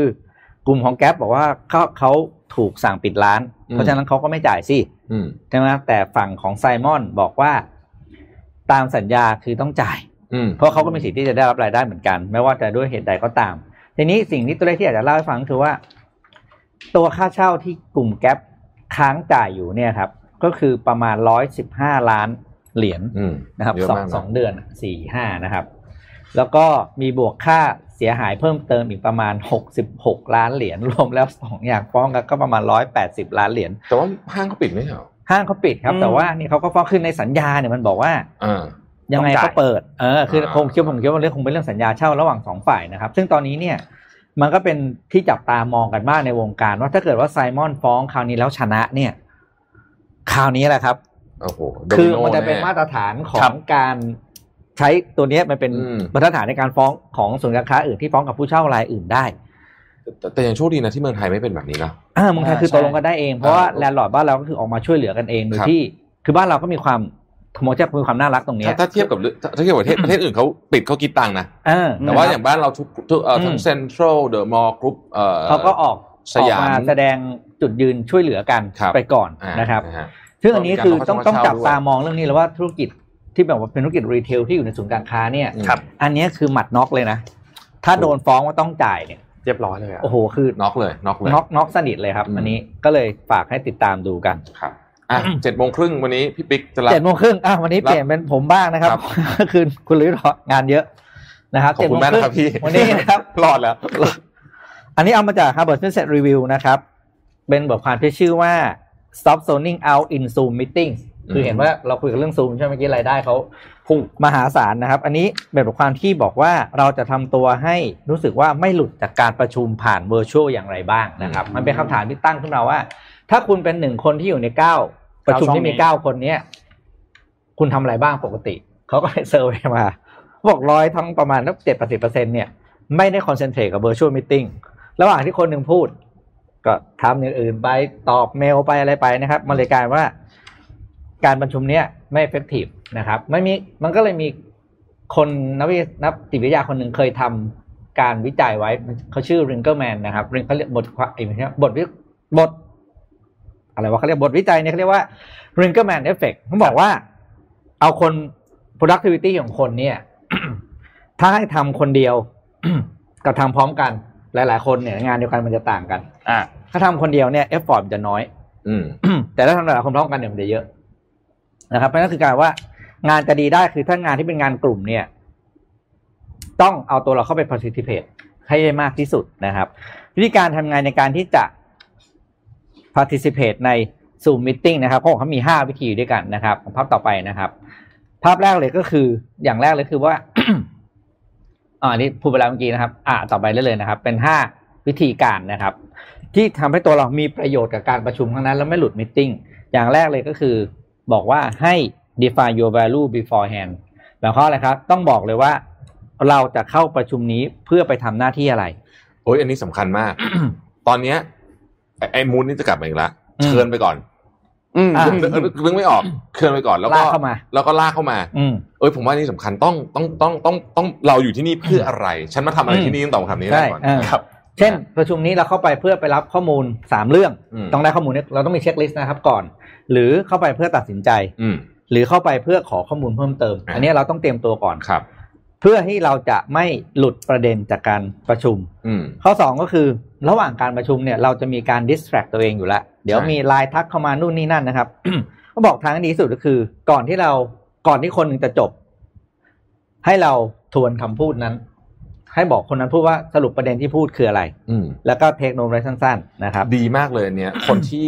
คนที่สรุปเนี่ยจะเป็นคนที่น่ารักด้วยนะ อืม เพราะว่าอีกฝั่งจะรู้สึกว่าเฮ้ยคุณตั้งใจฟังเราจังเล เอย อนะครับ แล้วเราจะหลุดดิสแทรกไป อัน บ้า นี้ ง เป็นนิสัยที่ทำแล้วจะดีนะฮะ ใช่นะอ่ะ อืม ข้อสามก็คือ connect the dots นะครับ ก็คือเอาเรื่องปะปะของหลายๆคนที่พูดเนี่ยประติดประต่อให้มันเป็นเรื่องราว แล้วก็บวกกับสิ่งที่เราเทคโน t ตเข้าไปว่าเราจะทำอะไร อื มันจะให้เราเห็นภาพของการประชุมนั้นว่าเราเข้าไปเพื่อทำอะไรแล้วเราต้องได้อะไรกลับมานะครับ อันที่สี่คือ bring your attention back นะครับหมายความว่าระหว่างที่คุณดิสแทรกไปเดี๋ยวคุณหลุดไปคิดเรื่องอื่น อันเทคนิคนี้เทคนิคนี้เจ๋งมากเลยนะเขาบอกให้คุณเนี่ยมีกระดาษกับปากกาไว้ติดตัวเลยพอคุณหลุดไปคิดเรื่องอื่นปุ๊บให้คุณเขียนในเรื่องที่คุณหลุดไปคิดเนี่ยไว้ตรงกระดาษแผ่นนั้น อืม แล้วคุณจะได้บอกไม่ต้องสนใจมันอีกแล้วกลับตัวเองกลับไปที่การประชุม อ่า แล้วจะได้พอประชุมเสร็จก็รู้ว่าอ๋อเมื่อกี้เราเราแวะไปเรื่องนี้ ต้องไปแรป ค้างอยู่แล้วค่อยกลับไปเข้าไปกลับไปสอยเรื่องอื่น อืม แล้วสุดท้ายก็คือบอกว่าอย่ากลัวที่จะถามถ้าคนก่อนหน้ามันพูดไม่รู้เรื่อง ครับ เพราะว่าการซูมต้องเข้าใจว่าหนึ่งก็คือเรื่องเสียง อืม อ่ะก็คือการคือการไม่ชัดนะครับสองคือบางคนพูดเสียงเข้าไม่เสียงเขาจะกลายเป็นไม่ชัด ครับ อูอีอูอีใส่หน้ากากบ้างอะไรไม่รู้อะพวกอย่ากลัวที่จะถาม แล้วก็ให้บอกแล้วว่าสิ่งที่คุณพูดเนี่ย หมายความว่าอย่างนี้ใช่ไหม อืม อ่าเสร็จแล้วพวกเราก็จะได้สรุปประเด็น แล้วก็ดำเนินการประชุมไปได้จนจบ ครับ นะครับอันนี้เป็นเทคนิคเล็กๆน้อยๆสำหรับการบริหารจัดการซูมมิ e t ิ n งนะครับที่เอามาฝากกันช่วงเจ็ดโมงครึ่งวันนี้ อืม นะครับ ขอบคุณพี่ปิ๊กมากนะฮะ จริงๆต้องบอกว่าตั้งแต่มีซูมมาเนี่ยคำพูดที่เราพูดเยอะที่สุด อืม ในวันคือว่าได้ยินเสียงพี่ไหม ชัดไหมชัดไหม ชัดไหมชัดไหมพูด อืม พูดตลอดนะฮะ อืม โอเค ผมผมขออนุญาตพาทุกท่านไปคุยเรื่องเบาๆบ้างนะเพราะพี่โอ้โหสัปดาห์นี้หนักจริง อืม ๆ ครับผม นะสัปดาห์นี้หนักจริง ก็เลยอยากจะชวนคุยเรื่องเบาๆนะครับ บทความนี้เป็นบทความจาก Alex Hutchison นะครับ เป็นผู้เชี่ยวชาญด้านการออกกำลังกายนะฮะเขาบอกว่า มันมีคนถกเถียงกันเยอะมากเลยว่า ตกลงวิ่งสายพานอะเทรดมิลอะ อืม วิ่งข้างนอกเนี่ย มันต่างกันยังไง อ่านะฮะมันต่างกันยังไง หลายคนอาจจะอยากรู้นะว่าต่างกันยังไงนะครับเขาบอกว่านี่เป็นเรื่องใหญ่ที่สุดเลย เพราะว่า อืม เอ่อช่วงนี้เนี่ยคนก็บางคนออกไปวิ่งข้างนอกไม่ได้ อืม ใช่ไหมติดปัญหาเรื่องโควงโควิดต่างๆนานาเหล่านี้เนี่ยนะครับ คนส่วนใหญ่ถ้าไปสำรวจนะครับเขามีการสำรวจคน 468 คน อืม คนส่วนใหญ่จะรู้สึกว่าการวิ่งบนเทรดมิลเนี่ยเหนื่อยกว่า ความรู้สึกนะเอาความรู้สึกก่อนนะครับ เหนื่อยกว่านะฮะ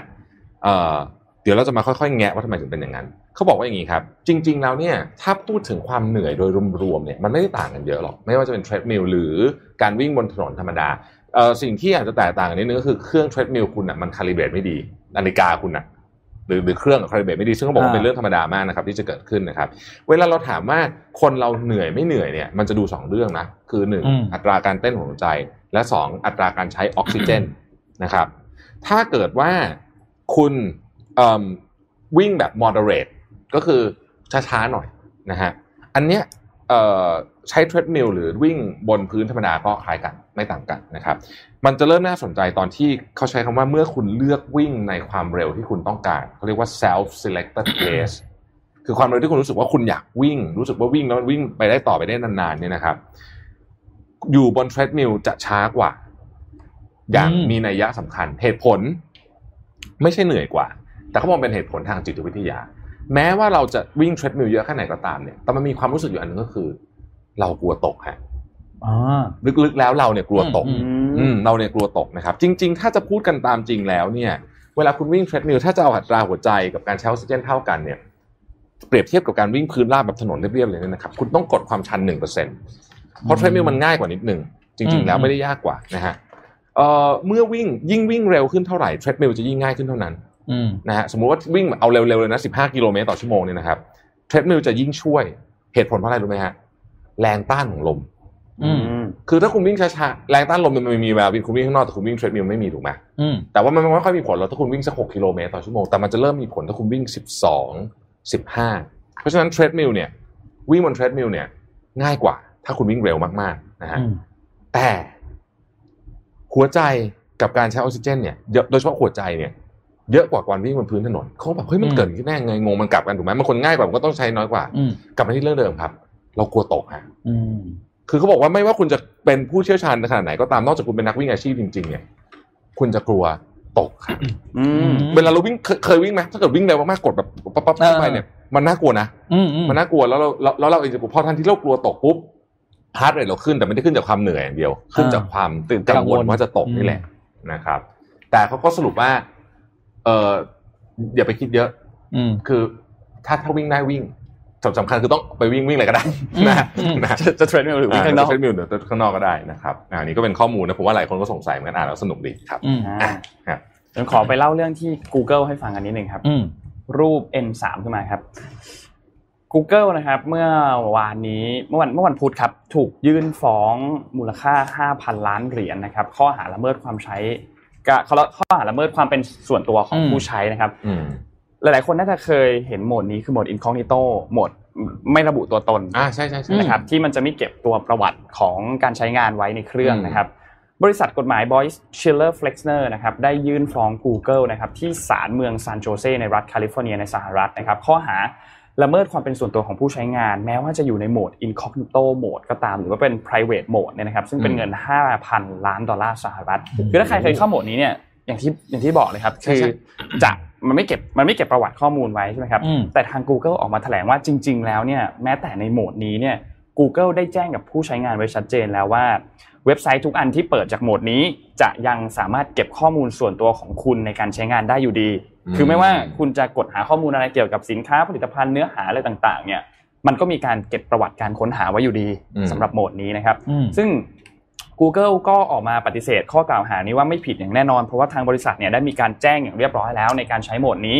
ซึ่งผิดกับที่ผู้ใช้เข้าใจมาโดยตลอดว่าเฮ้ยเวลาเราใช้โหมดนี้น่าจะไม่ได้มี เอ การ อผ เก็บ ม ข้อ ผ มู ม ล ก็ อะไร เข้าใจว่าอย่างนั้นนะ หนูก็เข้าใจแบบนั้นเหมือนกันตอนอ่านข่าวก็เข้าใจแบบนั้นเหมือนกันนะครับ ทางผู้ยื่นฟ้องเนี่ยบอกว่าทาง Google เนี่ยได้มีการเก็บข้อมูลเหล่านี้ตั้งแต่วันที่ 1 มิถุนายนในปี 2016 นะครับเป็นต้นมา และมีผู้ใช้หลายคนที่ถูกเก็บข้อมูลไปผ่านเครื่องมือต่างๆ เช่น Google Analytics พวก Google Ad Manager นะครับ ซึ่งพอเราไปดูเงื่อนไขของโหมดนี้จริงๆเนี่ยก็พบว่า โอเค incognito mode เนี่ยมันไม่ได้เก็บการใช้เก็บประวัติการใช้งานไว้ในเครื่องคอมพิวเตอร์เครื่องนั้นจริง ๆ หรือว่า อืม ในโทรศัพท์เครื่องนั้นจริง ๆ ซึ่งก็เหมาะกับเวลาเราไปใช้คอมพิวเตอร์คนอื่นทำงาน อืม อ่าเราก็เปิดโหมดนี้ในการทำงานมันจะได้ไม่เก็บประวัติไม่ได้เก็บอะไรไว้ใช่ไหมครับ อืม แต่มันไม่ได้ช่วยเก็บข้อมูลส่วนตัวของเราจากเว็บไซต์ หรือจากผู้ให้บริการอินเทอร์เน็ตเลย เพราะว่าข้อมูลทุกอย่างเนี่ยก็ยังสามารถเก็บได้จาก IP address อยู่ดี ทั้งเจ้าของเว็บไซต์แล้วจากผู้ให้บริการอินเทอร์เน็ต เพราะฉะนั้นมันก็ไม่ได้ปลอดภัยสเต็มที่เมื่อเราใช้ incognito mode นะครับซึ่งก็ก็โดนฟ้องไป อืม ม ต้องรอดูว่าจะคดีผลของคดีจะเป็นยังไงนะครับ ฟ้องเท่าไหร่นะ ห้าพัน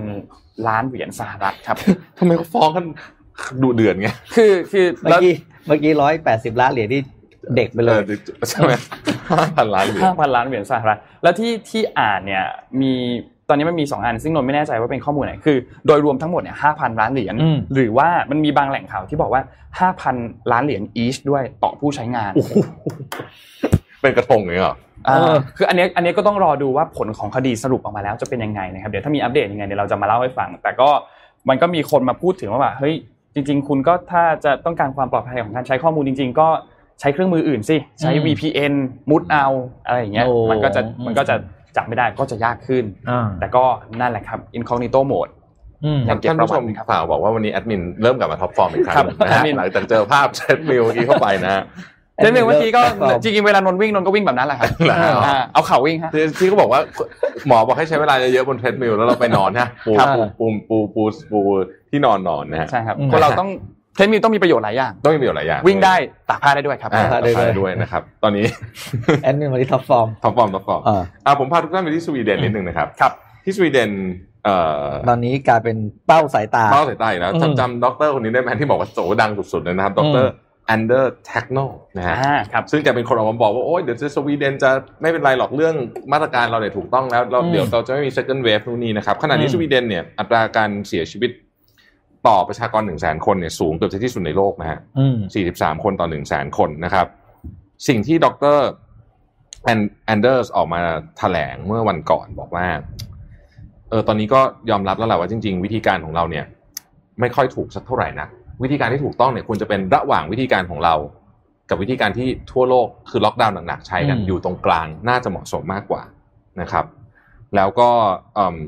เขาบอกว่าคงจะต้องมีการปรับเปลี่ยนมาตรการแล้วล่ะเพราะว่าตอนนี้เนี่ยเหตุการณ์ในสวีเดนดูเหมือนจะเอาไม่ค่อยอยู่แล้วนะครับ ประเด็นที่น่าสนใจก็คือว่าสวีเดนซึ่งเปิดเศรษฐกิจเกือบทุกอย่างนะฮะเทียบกับประเทศอื่นที่เขาปิดล็อกดาวน์หนักๆเนี่ย อืม ผลกระทบทางเศรษฐกิจ เชื่อไหมครับว่าแทบไม่ต่างกันเลย อืม นั่นคือแย่เหมือนกันหมด อ๋อ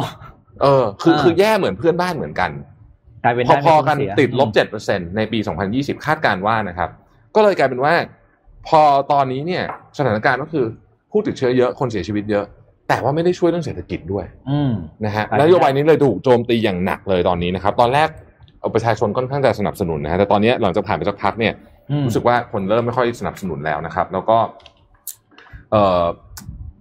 นอกเหนือจากนั้นเนี่ยประเทศเพื่อนบ้านซึ่งปกติเขาเขาซีกันมากใช่ไหมสี่ประเทศนั้นนะ อืมอืม เอ่อนอร์เวย์เดนมาร์กตอนนี้เขาจะเริ่มเปิดพรมแดนแล้วนะครับ อ่า แต่เขาจะไม่ให้คนสวีเดนมา อ่ายั ยังปิด กลาย พร เป็ ม น แดนกับสวีเดนอยู่นะครับ ก็ไม่รู้เหมือนกันว่าจะเป็นความขัดแย้งอีกจุดหนึ่งหรือเปล่า แต่คงไม่หรอกเพราะว่าประเทศแถบนี้เขาดูสงบมากนะฮะ ครับ พี่ปิ๊กมีเรื่องที่อินเดียกับจีน ซึ่งเป็นเรื่องใหญ่ มหากาพพอสมย์ควร อืม นะฮะ เอ่อนอกจากจีนช่วงนี้เนี่ยจะทะเลาะกับสหรัฐอเมริกาแล้วนะครับ จีนก็ยังมีความเคลื่อนไหวนะครับ ที่ชายแดนของตัวเองที่อยู่กับอินเดียนะครับ ครับ เรื่องนี้เรื่องนี้ยาวมากเลยครับ คือจีนกับอินเดียเนี่ยมีพรมแดนเล็ก ๆ ที่เชื่อมติดกันอยู่แค่ความยาวอยู่แค่ประมาณ 3,800 กิโลเมตร เท่านั้นเองนะ อืม คือไม่ไม่เยอะเลยนะ คือนิดเดียวเองนะ แล้วก็เอ้ยไม่ใช่เมตร เมตรเองสามกิโลกว่าเองเออสามพันแปดร้อยโทษทีสามพันแปดร้อยกิโลเมตร ทีนี้มันจะมีตรงพรมแดนขอภาพ P หนึ่งมาเลยครับ มันต้องดูแผนที่นิดหนึ่งนะครับ เพื่อความเข้าใจเพราะว่าเราไม่ค่อยได้เห็นกรณีพิพาทระหว่างจีนกับอินเดียเป็นข่าวมากนักนะครับ ในภาพนี่คือภาพพรมแดนของเขาแล้วทางขวาสีเทานี่คือจีนนะค ครั รับ บ ทางซ้ายนี่คือซ้ายล่างนี่ตรงกลางของล่างนี่คืออินเดีย แล้วทางซ้ายนี่คือปากีสถาน ต้องเล่าอย่างนี้ก่อนนะทุกคนน่าจะรู้นะว่าอินเดียกับปากีสถานเนี่ยเขา อ่า เขาเขาไม่เขาไม่ เขาไม่ถูกกัน เขาไม่ถูกกันมานานมากแล้วนะครับ อืม แล้วทีนี้มันจะมีพื้นที่ตรงกลางที่เป็นเหมือนกับสามสีเนี่ย สีตรงกลางเนี่ย มันเป็นพื้นที่ที่เป็นผมใช้คำว่าพื้นที่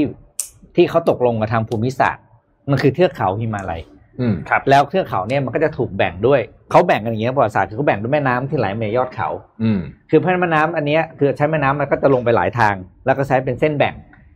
มันก็จะมีส่วนหนึ่งเนี่ย ส่วนที่เป็นสีกากีทางขวาเนี่ย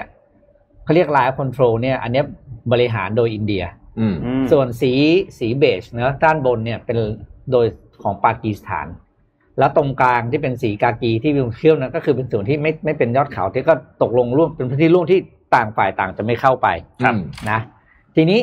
มันเรื่องมันมีอยู่ว่า พอมันเริ่มมีกรณีพิพาทเนี่ย อินเดียก็ออกมาพูดก่อนว่า ทางขวาที่เป็นเส้นสีเทาโซนสีเทาติดกับสีกากีเนี่ย มันจะมีแม่น้ำเส้นหนึ่ง อืม แม่น้ำนี้ก็เป็นเส้นแบ่งพรมแดนระหว่างจีนกับอินเดีย อืม กับพื้นที่ทับซ้อน อืม เขาใช้หลักคนสมัยโบราณเขาตกลงอย่างนี้ว่า ให้เว้นจากระยะอ่ะทหารของทั้งสองฝั่งเนี่ย อืม ต้องห่างจากระยะท้องน้ำสมมติสิบกิโล อืม ทีนี้แม่น้ำมันมีขึ้นมีลงไง อ่า พอหน้าน้ำลงต่างคนต่างก็เคลื่อนเข้ามา อืมอืมอืม หน้าน้ำรถก็ต้องถอยออกไป แล้วทีนี้เนี่ยเขาบอกจีนรอบนี้จีนขยับเข้ามาก่อนกำหนด อืม อ่าก็เลยเริ่มเขาบอกจีนเนี่ยเป็นฝ่ายนี่คืออินเดียพูดนะ ไม่เราต้อง อ่า ฟังสองข้างอินเดียบอกว่าครั้งนี้จีนเนี่ยก้าวเข้าก้ามเข้ามาในพื้นที่ที่ตกลงกันรู้อยู่แล้วพื้นที่เนี่ยเป็นโซนที่ไม่มีการอันนี้กัน อืม ทางฝั่งอินเดีย ทำไมถึงเรื่องรู้สึกว่ากังวลเรื่องนี้มากกว่าปกติอ่ะเพราะว่าจีนมีโครงการคือวันเบลวันรถ ครับ ครับ แล้ววันเบลวันรถไม่ผ่านอินเดีย อืม แต่ผ่านปากีสถาน อ่า รูปดูรูปต่อไปนะครับ รูปต่อไปก็คือ P ถัดไปเนี่ยมันจะเป็นแผนที่เส้น เส้นเนี้ยครับ เส้นสีน้ำเงินเนี่ย อืม คือเส้นโครงการวันเวลบันโรสที่จีนเนี่ย ตกลงกับปากีสถานไว้ เพื่อเป้าหมายคือออกสู่ทะเลอาหรับด้านล่าง อืม ครับ แล้วไอ้ดินแดนเห็นไหมว่ามันผ่านในโซนทับซ้อนนั้นอยู่ ฉลับฉลับนิดนึง อ่าแล้วปัจจุบันเนี้ยจีนบอกว่าตัวเองต้องขยับทหารเข้ามาใกล้ชายแดน เพราะว่าอินเดียเนี่ย สร้างถนนเข้าไปติดกับจุดตรงกลาง อืม สร้างถนนซึ่งตรงนั้นเมื่อก่อนเป็นเมืองที่ไม่มีใครไปอยู่เป็นเมืองที่มันชื่อเอ่อตัวแอลตรงกลางลาลาโบเน่นั่นนะลาฮอร์เนี่ยนะครับพออินเดียสร้างถนนเมนโรดเข้าไปตรงนั้นเนี่ย แปลว่าถ้าอินเดียจะขนทหารมาใกล้ตรงนั้นได้ถ้าเข้าใกล้พื้นที่ส่วนที่มันทับซ้อนมากขึ้นอีก อืม ตรงละหออ่ะ เออนะครับ ก็เลยแต่อินเดียบอกไม่เกี่ยวเพราะจีนเขาทำเรื่องทางรถไฟ คือตอนนั้นมันกลายว่าทุกคนเนี่ยพอรู้สึกว่าพออินเดียเอาทหารมาใกล้ตรงตรงพื้นที่นั้นแปลว่าอินเดียจะปิดล้อมด้านล่าง ครับ แล้วกลายว่าการเส้นไอวันเบลวันโรดเนี่ยพอมีทหารอินเดียเข้าไปใกล้มันเดี๋ยวเขาถึงไม่มั่นใจ อืม โอ้มันทับซ้อนมากมันวุ่นวายมากนะนี่ปกติแล้วเนี่ยโซนพื้นที่ทับซ้อนตรงนี้เนี่ยของทั้งสองประเทศเนี่ย ไม่มีการต่อสู้หรือเครื่องไหวทางทหารมานานกว่า 40 ปีนะ อืม มามีก็คือช่วงสามเดือนนี้แหละ ที่แบบเริ่ม มีการเคลื่อเข้ม นไหว ข้นขึ้น เพราะว่าไอโครงการเนี้มันเริ่มก่อสร้าง แล้วอินเดียก็เคลื่อนทหารเข้าไปใกล้จุดที่เป็นจุดรอยต่อระหว่างอินเดียกับปากีสถาน แต่อินเดียก็เหมือนว่าจะเป็นในในในแง่ของความขัดแย้งระดับโลกเนี่ย ก็เหมือนจะเหมือนจะอยู่ข้างสหรัฐอยู่อยู่แล้วใช่ไหม ใช่ใช่อินเดียเขาว่าอันนี้ความสำคัญคือตัวที่น่าสนใจคือสองประเทศเนี้ยครับเป็นสองประเทศที่มีกำลังทหารมากที่สุดในโลก ใช่ใช่ใช่ใช่ อืม คือเท่าอะไรกันคือไม่ได้นับเรื่องเทคโนโลยีนะครับ จำนวนคนของทหารเนี่ย อืม คือถ้าเขาเกิดงอนกันขึ้นมาแล้วเขาอะไรขึ้นมาเนี่ยโอ้โหใหญ่มาก วุ่นวาย อืมใหญ่มากจริงๆนะครับ ก็ผมผมว่าอันเนี้ยมันมันน่าสนใจตรงที่ทั้งสองประเทศนี้เป็น อืม เรียกว่าเป็นประเทศที่มีขนาดเศรษฐกิจใหญ่มากทั้งคู่ ครับ อืม นะฮะเราก็มีกำลังมีคือจริงๆอินเดียเองก็ก็ก็เติบโตขึ้นมาอยู่ในกลุ่ม เยอะ ที่ที่ อืม ที่เป็นขนาดเศรษฐกิจใหญ่มากเพราะฉะนั้นเนี่ยมันเหมือนเป็นการวัดกำลังกันด้วยเนาะ อืม คือถ้าเกิดเป็นจีนกับประเทศแบบ เล็กๆเลยก็คง คงไม่ ก็ เท่าไหร่ ไม่มีใคร อืม จะ อืม มากันจะนั่นน่ะแต่ว่าเออนี่นี่มันก็ก็เป็นประเด็นที่น่าสนใจเหมือนกัน ผมผมขออนุญาตพาทุกท่านไปกลับไปที่สหรัฐอเมริกานิดเดียวนะครับ ไม่ได้พูดถึงเรื่องประท้วงแล้วแต่เราจะพูดถึงเมืองเมืองหนึ่งก็คือเมืองดีทรอยต์นะฮะ ครับ ดีทรอยต์ร็อกซิตี้นะฮะเป็น อืม เมืองที่แบบจริงๆ แล้วเนี่ยเคยรุ่งเรืองมากจากอุตสาหกรรมรถยนต์สหรัฐนะครับ แล้วก็ตกต่ำไปเคยเอ่อล้มละลายนะเมืองก็ล้มละลายได้นะฮะในสหรัฐนะครับสามารถล้มละลายได้ แล้วก็ตอนนั้นเนี่ยมีการผิดนัดชำระหนี้ผิดนัดชำระหนี้เจ็ดพันล้านเหรียญสหรัฐนะครับ แล้วก็เมืองกลายเป็นเมืองที่ไม่มีใครอยากอยู่นะตอนนั้นนะครับ เมื่อปีสักต้นต้นๆ2011 2012นะฮะเป็นเมืองที่น่ากลัวนะครับ อืม แต่ว่าเอ่อมีนักธุรกิจแล้วก็เหล่าบรรดาองค์กรต่างๆ ในในในดีทรอยต์เนี่ยค่อยๆ สร้างเมืองกลับขึ้นมาเป็นจริงๆเป็นเรื่องคัมแบ็กที่น่าสนใจมากนะครับ ตอนนี้ อืม เป็นเมืองที่เอ่อสตาร์ทอัพไปอยู่นะฮะเป็นเมืองที่คนรุ่นใหม่ไปอยู่ย้ายเข้าไปอยู่ เพราะว่าตอนแรกๆเนี่ยบ้านมันถูกมาก อืม นะฮะคนเลยย้ายเข้าไปอยู่ตอนนี้เป็นเมืองที่เก๋ อ๋อ นะครับมีความมี เหรอ ความอ่าหลายคนบอกว่ามีมีความแบบมีความเป็นเหมือนแบบเมลเบิร์นนะ อืมเอาเหรอ นะแบบนั้นนะ โอ้โหหรอ เก๋ๆแบบนั้นนะครับไม่เป็นไม่ใช่ภาพดีทรอยต์ที่น่ากลัวเหมือนเดิมแล้ว อืม แต่สิ่งที่เกิดขึ้นก็ คือทันทีที่เกิด ไอ้เรื่องโรคระบาดเนี่ย อืม หนึ่งในเมืองที่โดนหนักที่สุดเนี่ยก็คือดีทรอยต์นะครับ อืม พอมันเป็นอย่างนี้ปุ๊บเนี่ยเขาบอกว่าสิ่งที่ทำกันมา 10 ปีเนี่ยเหมือนจะหายไปเลยใน 2 เดือนนะฮะสิ่งที่น่าเป็นห่วงมาก ๆ คืออัตราการว่างงานนะครับ ตอนนี้เนี่ย University of Michigan ออกมาบอกว่าอัตราการว่างงานในดีทรอยต์เนี่ยนะครับณปัจจุบันนี้เนี่ยคือ 48%นะ ขึ้นจาก 11%ก่อนช่วงโควิด -19 นะครับ อืม แม้ว่าตัวเลขอย่างเป็นทางการจะบอกว่า 24%แต่ University of Michigan บอกว่าจริง ๆ แล้วเนี่ย 48%นะครับ แล้วก็ที่ดีทรอยต์เนี่ยเอ่อมียังมีปัญหาเรื่องของคนผิวดำด้วยนะครับ อืม คือคนผิวดำที่ดีทรอยต์เนี่ยมีการเสียชีวิตมากกว่าที่ อื่นเนี่ยถึง 40%นะครับ เพราะฉะนั้นตอนนี้เนี่ยก็เลยมีความกังวลว่าเมืองที่เป็นหนึ่งในเมืองที่บอกว่าเป็นสตอรี่ของเมืองที่คัมแบ็กเลยนะในการกลับมาทางเศรษฐกิจเนี่ย กำลังจะเจอความท้าทายครั้งใหญ่นะฮะแต่ว่าเหล่าบรรดานักธุรกิจก็ออกมาบอกว่าไม่เป็นไรหรอกเพราะว่าจริงๆเนี่ยเรากลับมาได้หนึ่งครั้งแล้ว เชื่อว่าครั้งนี้เราก็จะสร้างเมืองกลับมาได้อีกเหมือนกันนะฮะอืมจริงๆเขาบอกว่าสิ่งที่ดีทรอยต์เอ่อต้องทำเลยในตอนนี้เนี่ยก็คือต้องต้องต้องปรับตัวเองอีกครั้งหนึ่งครั้งใหญ่นะครับ ต้องแก้ปัญหาเรื่องการว่างงานให้สำเร็จให้ได้นะฮะแล้วก็แล้วก็อาจจะมีกลับมาเป็นอีกทีหนึ่งได้ แต่ว่าตอนนี้เนี่ยต้องบอกว่าเมืองดีทรอยต์เนี่ยเป็นหนึ่งในเมืองที่หนักมากๆอีกอันหนึ่งผมพาไปเร็วๆอีกนิดหนึ่งนะครับเอ่อตัวเลขตัวเลขเงินสำรองของรัฐบาลซาอุดีอาระเบีย ครับ นะฮะเมื่อเดือนที่ผ่านมาเนี่ยลดลงไป 21,000 ล้านเหรียญต่อเนื่องกันเป็นเดือนที่ 2 แล้วเหตุผลก็เพราะว่าเงินก้อนนี้เนี่ยถูกนำไปใช้ช้อปปิ้งนะฮะ อืม จำได้ไหมครับ เราเคยเล่าให้ฟังเรื่องของที่กองทุนของซาอุดิอาระเบีย PIF เนี่ยนะครับ ซึ่งประธานก็ไม่ใช่ใครครับ มงกุฎราชกุมาร ใช่ MBS นะครับช้อปปิ้งแบบมโหฬารเลยนะตอนนั้นซื้ออะไรบ้างนะ ซื้อ Facebook เอ่อ BP Boeing นะฮะ City Group Disney Carnival Cruise Line นะครับต่างๆนานาเหล่านี้นะฮะเงิน Reserve ก็ลดลงไปประมาณเดือนหนึ่งประมาณ 20,000 กว่าล้านเหรียญสหรัฐ ซึ่งตอนนี้เนี่ยเงินสำรองของรัฐบาลซาอุดิอาระเบียเนี่ยอยู่ที่ 444,000 ล้านเหรียญสหรัฐนะครับ ประเด็นอยู่ตรงนี้ครับ ถ้าเกิดว่าเงินสำรองก้อนนี้เนี่ยลดลงต่ำกว่า 3 0 0 0 0นล้านเหรียญ ค่าเงินของซาอุดิอาระเบียจะมีปัญหาอย่างหนักทันทีแน่นอน เพราะว่าค่าเงินของซาอุดิอาระเบียเนี่ยเป็นค่าเงินแบบเขาเรียกว่าอะไรอ่ะ ผูกติดกับดอลลาร์ เหมือนค่าเงินบาทสมัยก่อนอะ อ่าฟิกใช่ไหม fix นะครับ อืม เพราะฉะนั้นคุณจะฟิกแบบนี้ได้แต่คุณต้องเงินเยอะ แต่ตอนเนี้ยมันค่อยๆหายไปเรื่อยๆนะครับ แล้วก็นักวินักวินักวิเคราะห์ซึ่งอยู่นอกประเทศซาอุดิอาระเบียนะครับ ออกมาบอกว่าถ้าเจ้าชายยังใช้เงินแบบนี้เนี่ยนะ อืม มันมีความสุ่มเสี่ยงมากเลยที่จะทำให้สถานการณ์การคลังของประเทศเนี่ยเข้าสู่สภาวะถูกโจมตีทางค่าเงินได้นะครับ อืม แล้วก็สิ่งที่เอ่อมงกุฎราชกุมาร MBS ซื้อผ่าน PIF เนี่ยก็มีความเสี่ยงสูงทั้งนั้น คือดูการการซื้อแต่ละอันเนี่ยโบอิงอย่างนี้คาร์นิวัลครูซไลน์ที่ทำครูซอย่างนี้นะฮะ อืม เอ่อ BP บริษัทน้ำมัน Royal Dutch Shell อะไรอย่างเงี้ย อืม โโห ซื้ออะไรที่เขาขายกันตอน เอา นี้ ซื้อที่เขาขายกันนะฮะก็ก็ต้องต้องจับตาดูเหมือนกัน แต่ว่าเอ่อจำจริง ๆ เรื่องที่ยังคาใจประชาคมโลกมากที่สุด ผมว่าน่าจะเป็นเรื่องของคามาลคาชอกกีจำได้ไหมฮะนักนักนัก อืม ข่าว อ่า เออนะฮะที่ที่ถูกกล่าวหาว่าถูกถูกฆ่าโดยรัฐบาลเนี่ยนะฮะก็ น่าเป็นน่าน่าสนใจ อืม ต้องต้องติดตามต่อไปนะครับ นนท์พาไปที่แคนาดากันนิดหนึ่งครับ แคนาดานะครับมีบริษัทอ่าที่ทำเรื่องของตัวสัญญาณไร้สายตัวไวเลสนะครับที่แคนาดา2รายเขากล่าวว่าเขาเตรียมจะสร้างเครือข่าย 5G จากผู้ให้บริการในยุโรป เพื่อกีดกันการเข้ามามีอิทธิพลของหัวเว่ยครับ อืม อ่านายกรัฐมนตรีจัสตินทรูโดนะครับได้ออกมาประกาศว่าจะห้ามหัวเว่ยเข้าร่วมในโครงการที่จะมีการสร้างตัวอินฟราสตรักเจอร์หรือว่าโครงสร้างพื้นฐานของ 5G ในประเทศนะครับท่ามกลางความสัมพันธ์ที่ค่อนข้างแย่นะครับสำหรับหัวเว่ยแล้วก็ทางแคนาดาในตอนนี้นะครับคือต้องบอกว่าก่อนหน้านี้เนี่ยหัวเว่ยมีบทบาทเป็นอย่างมากนะครับในการ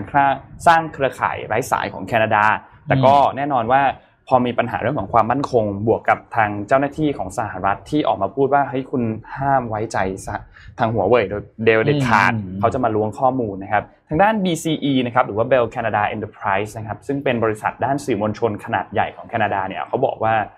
เขาจะยังคงพิจารณาที่จะทำงานกับหัวเว่ยต่อไป หากว่ารัฐบาลเนี่ยให้มีส่วนร่วม ต่อหากว่ารัฐบาลอนุญาตให้มีส่วนร่วมใน 5G กับบริษัท แต่ก็เขาก็บอกนะครับว่า คือต้องบอกว่าความสัมพันธ์ของแคนาดากับหัวเว่ยเนี่ยมีแนวโน้มที่จะไม่ค่อยดีมาสักพักแล้ว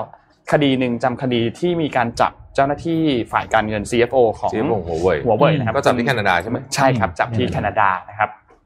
ซึ่งตอนนั้นเนี่ยจับที่แวนคูเวอร์นะครับ แล้วตอนนี้ก็มีประเด็นต่อด้วยที่จะมีการส่งตัวไปที่สหรัฐด้วยนะครับ ซึ่งทางหัวเว่ยเองเขาก็ไม่เห็นด้วยอย่างยิ่ง แล้วก็ว่าต้องมารอดูว่าจะเป็นยังไงกันต่อนะครับ และอย่างยิ่งพอ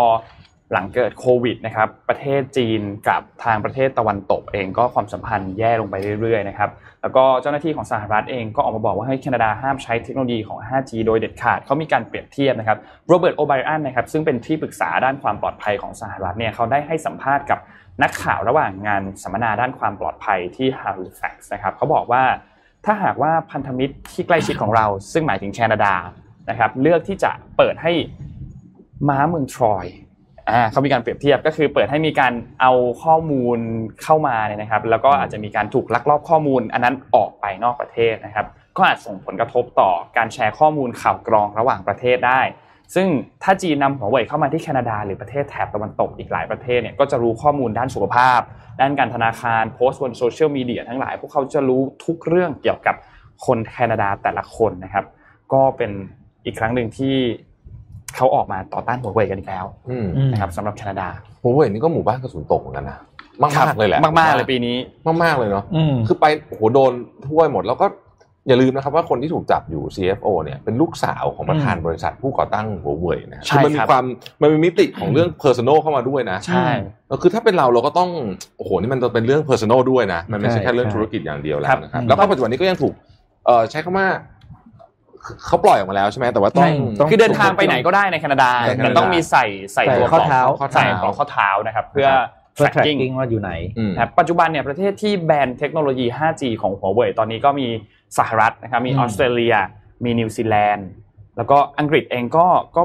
ทำท่าเหมือนกันทำ ก็ ท่า ทำท่าเหมือนกัน อืม คือก่อนหน้านี้เนี่ยจะให้มาวางระบบตัว 5G ให้แต่ อืม สุดท้ายก็เหมือนกับว่าลดระดับละไม่ได้ให้มาวางอุปกรณ์ที่สำคัญสำคัญมากแล้วนะครับแต่ยังมีอยู่ตอนนี้ยังมีอยู่ แล้วก็ล่าสุดก็คือแคนาดาเนี่ยแหละครับ ครับ ซึ่งเหล่านี้เป็นเรียกว่าเป็นมหาพันธมิตรของสหรัฐทั้งสิ้น ทั้ นะ งนั้นเลย ที่ ถูกต้อง ล่าวมา ครับ ทั้งหมดนะ ก็เหมือนเลือกเลือกข้างไกลๆเนาะ คือมันคือกลิ่น อืม อายของสงครามเย็นแบบเบาๆ มันเริ่มเห็นชัด อืม ขึ้นทุกวันทุกวันเนาะเราจะรู้สึกได้ว่ามันมันเป็นอย่างนั้น ผมผมผมฝากชวนทุกท่านคิดดูว่าจริงๆอ่ะเราเองอ่ะประเทศไทยอ่ะถ้าเกิดว่ามันมีสงครามเย็นค่อนข้างเต็มรูปแบบจริงเราก็ต้องถูกบังคับให้เลือกข้างมันนะ ใช่ แน่นอนแน่นอนอยู่แล้ว อื อะ ม ถูกไหม ต้องวางตัวดีๆเลย ต้องวางตัวดีๆ ออก ะ ตัวแรงไม่ได้อะ ออกตัวแรงมากไม่ได้ต้องระวัง อืม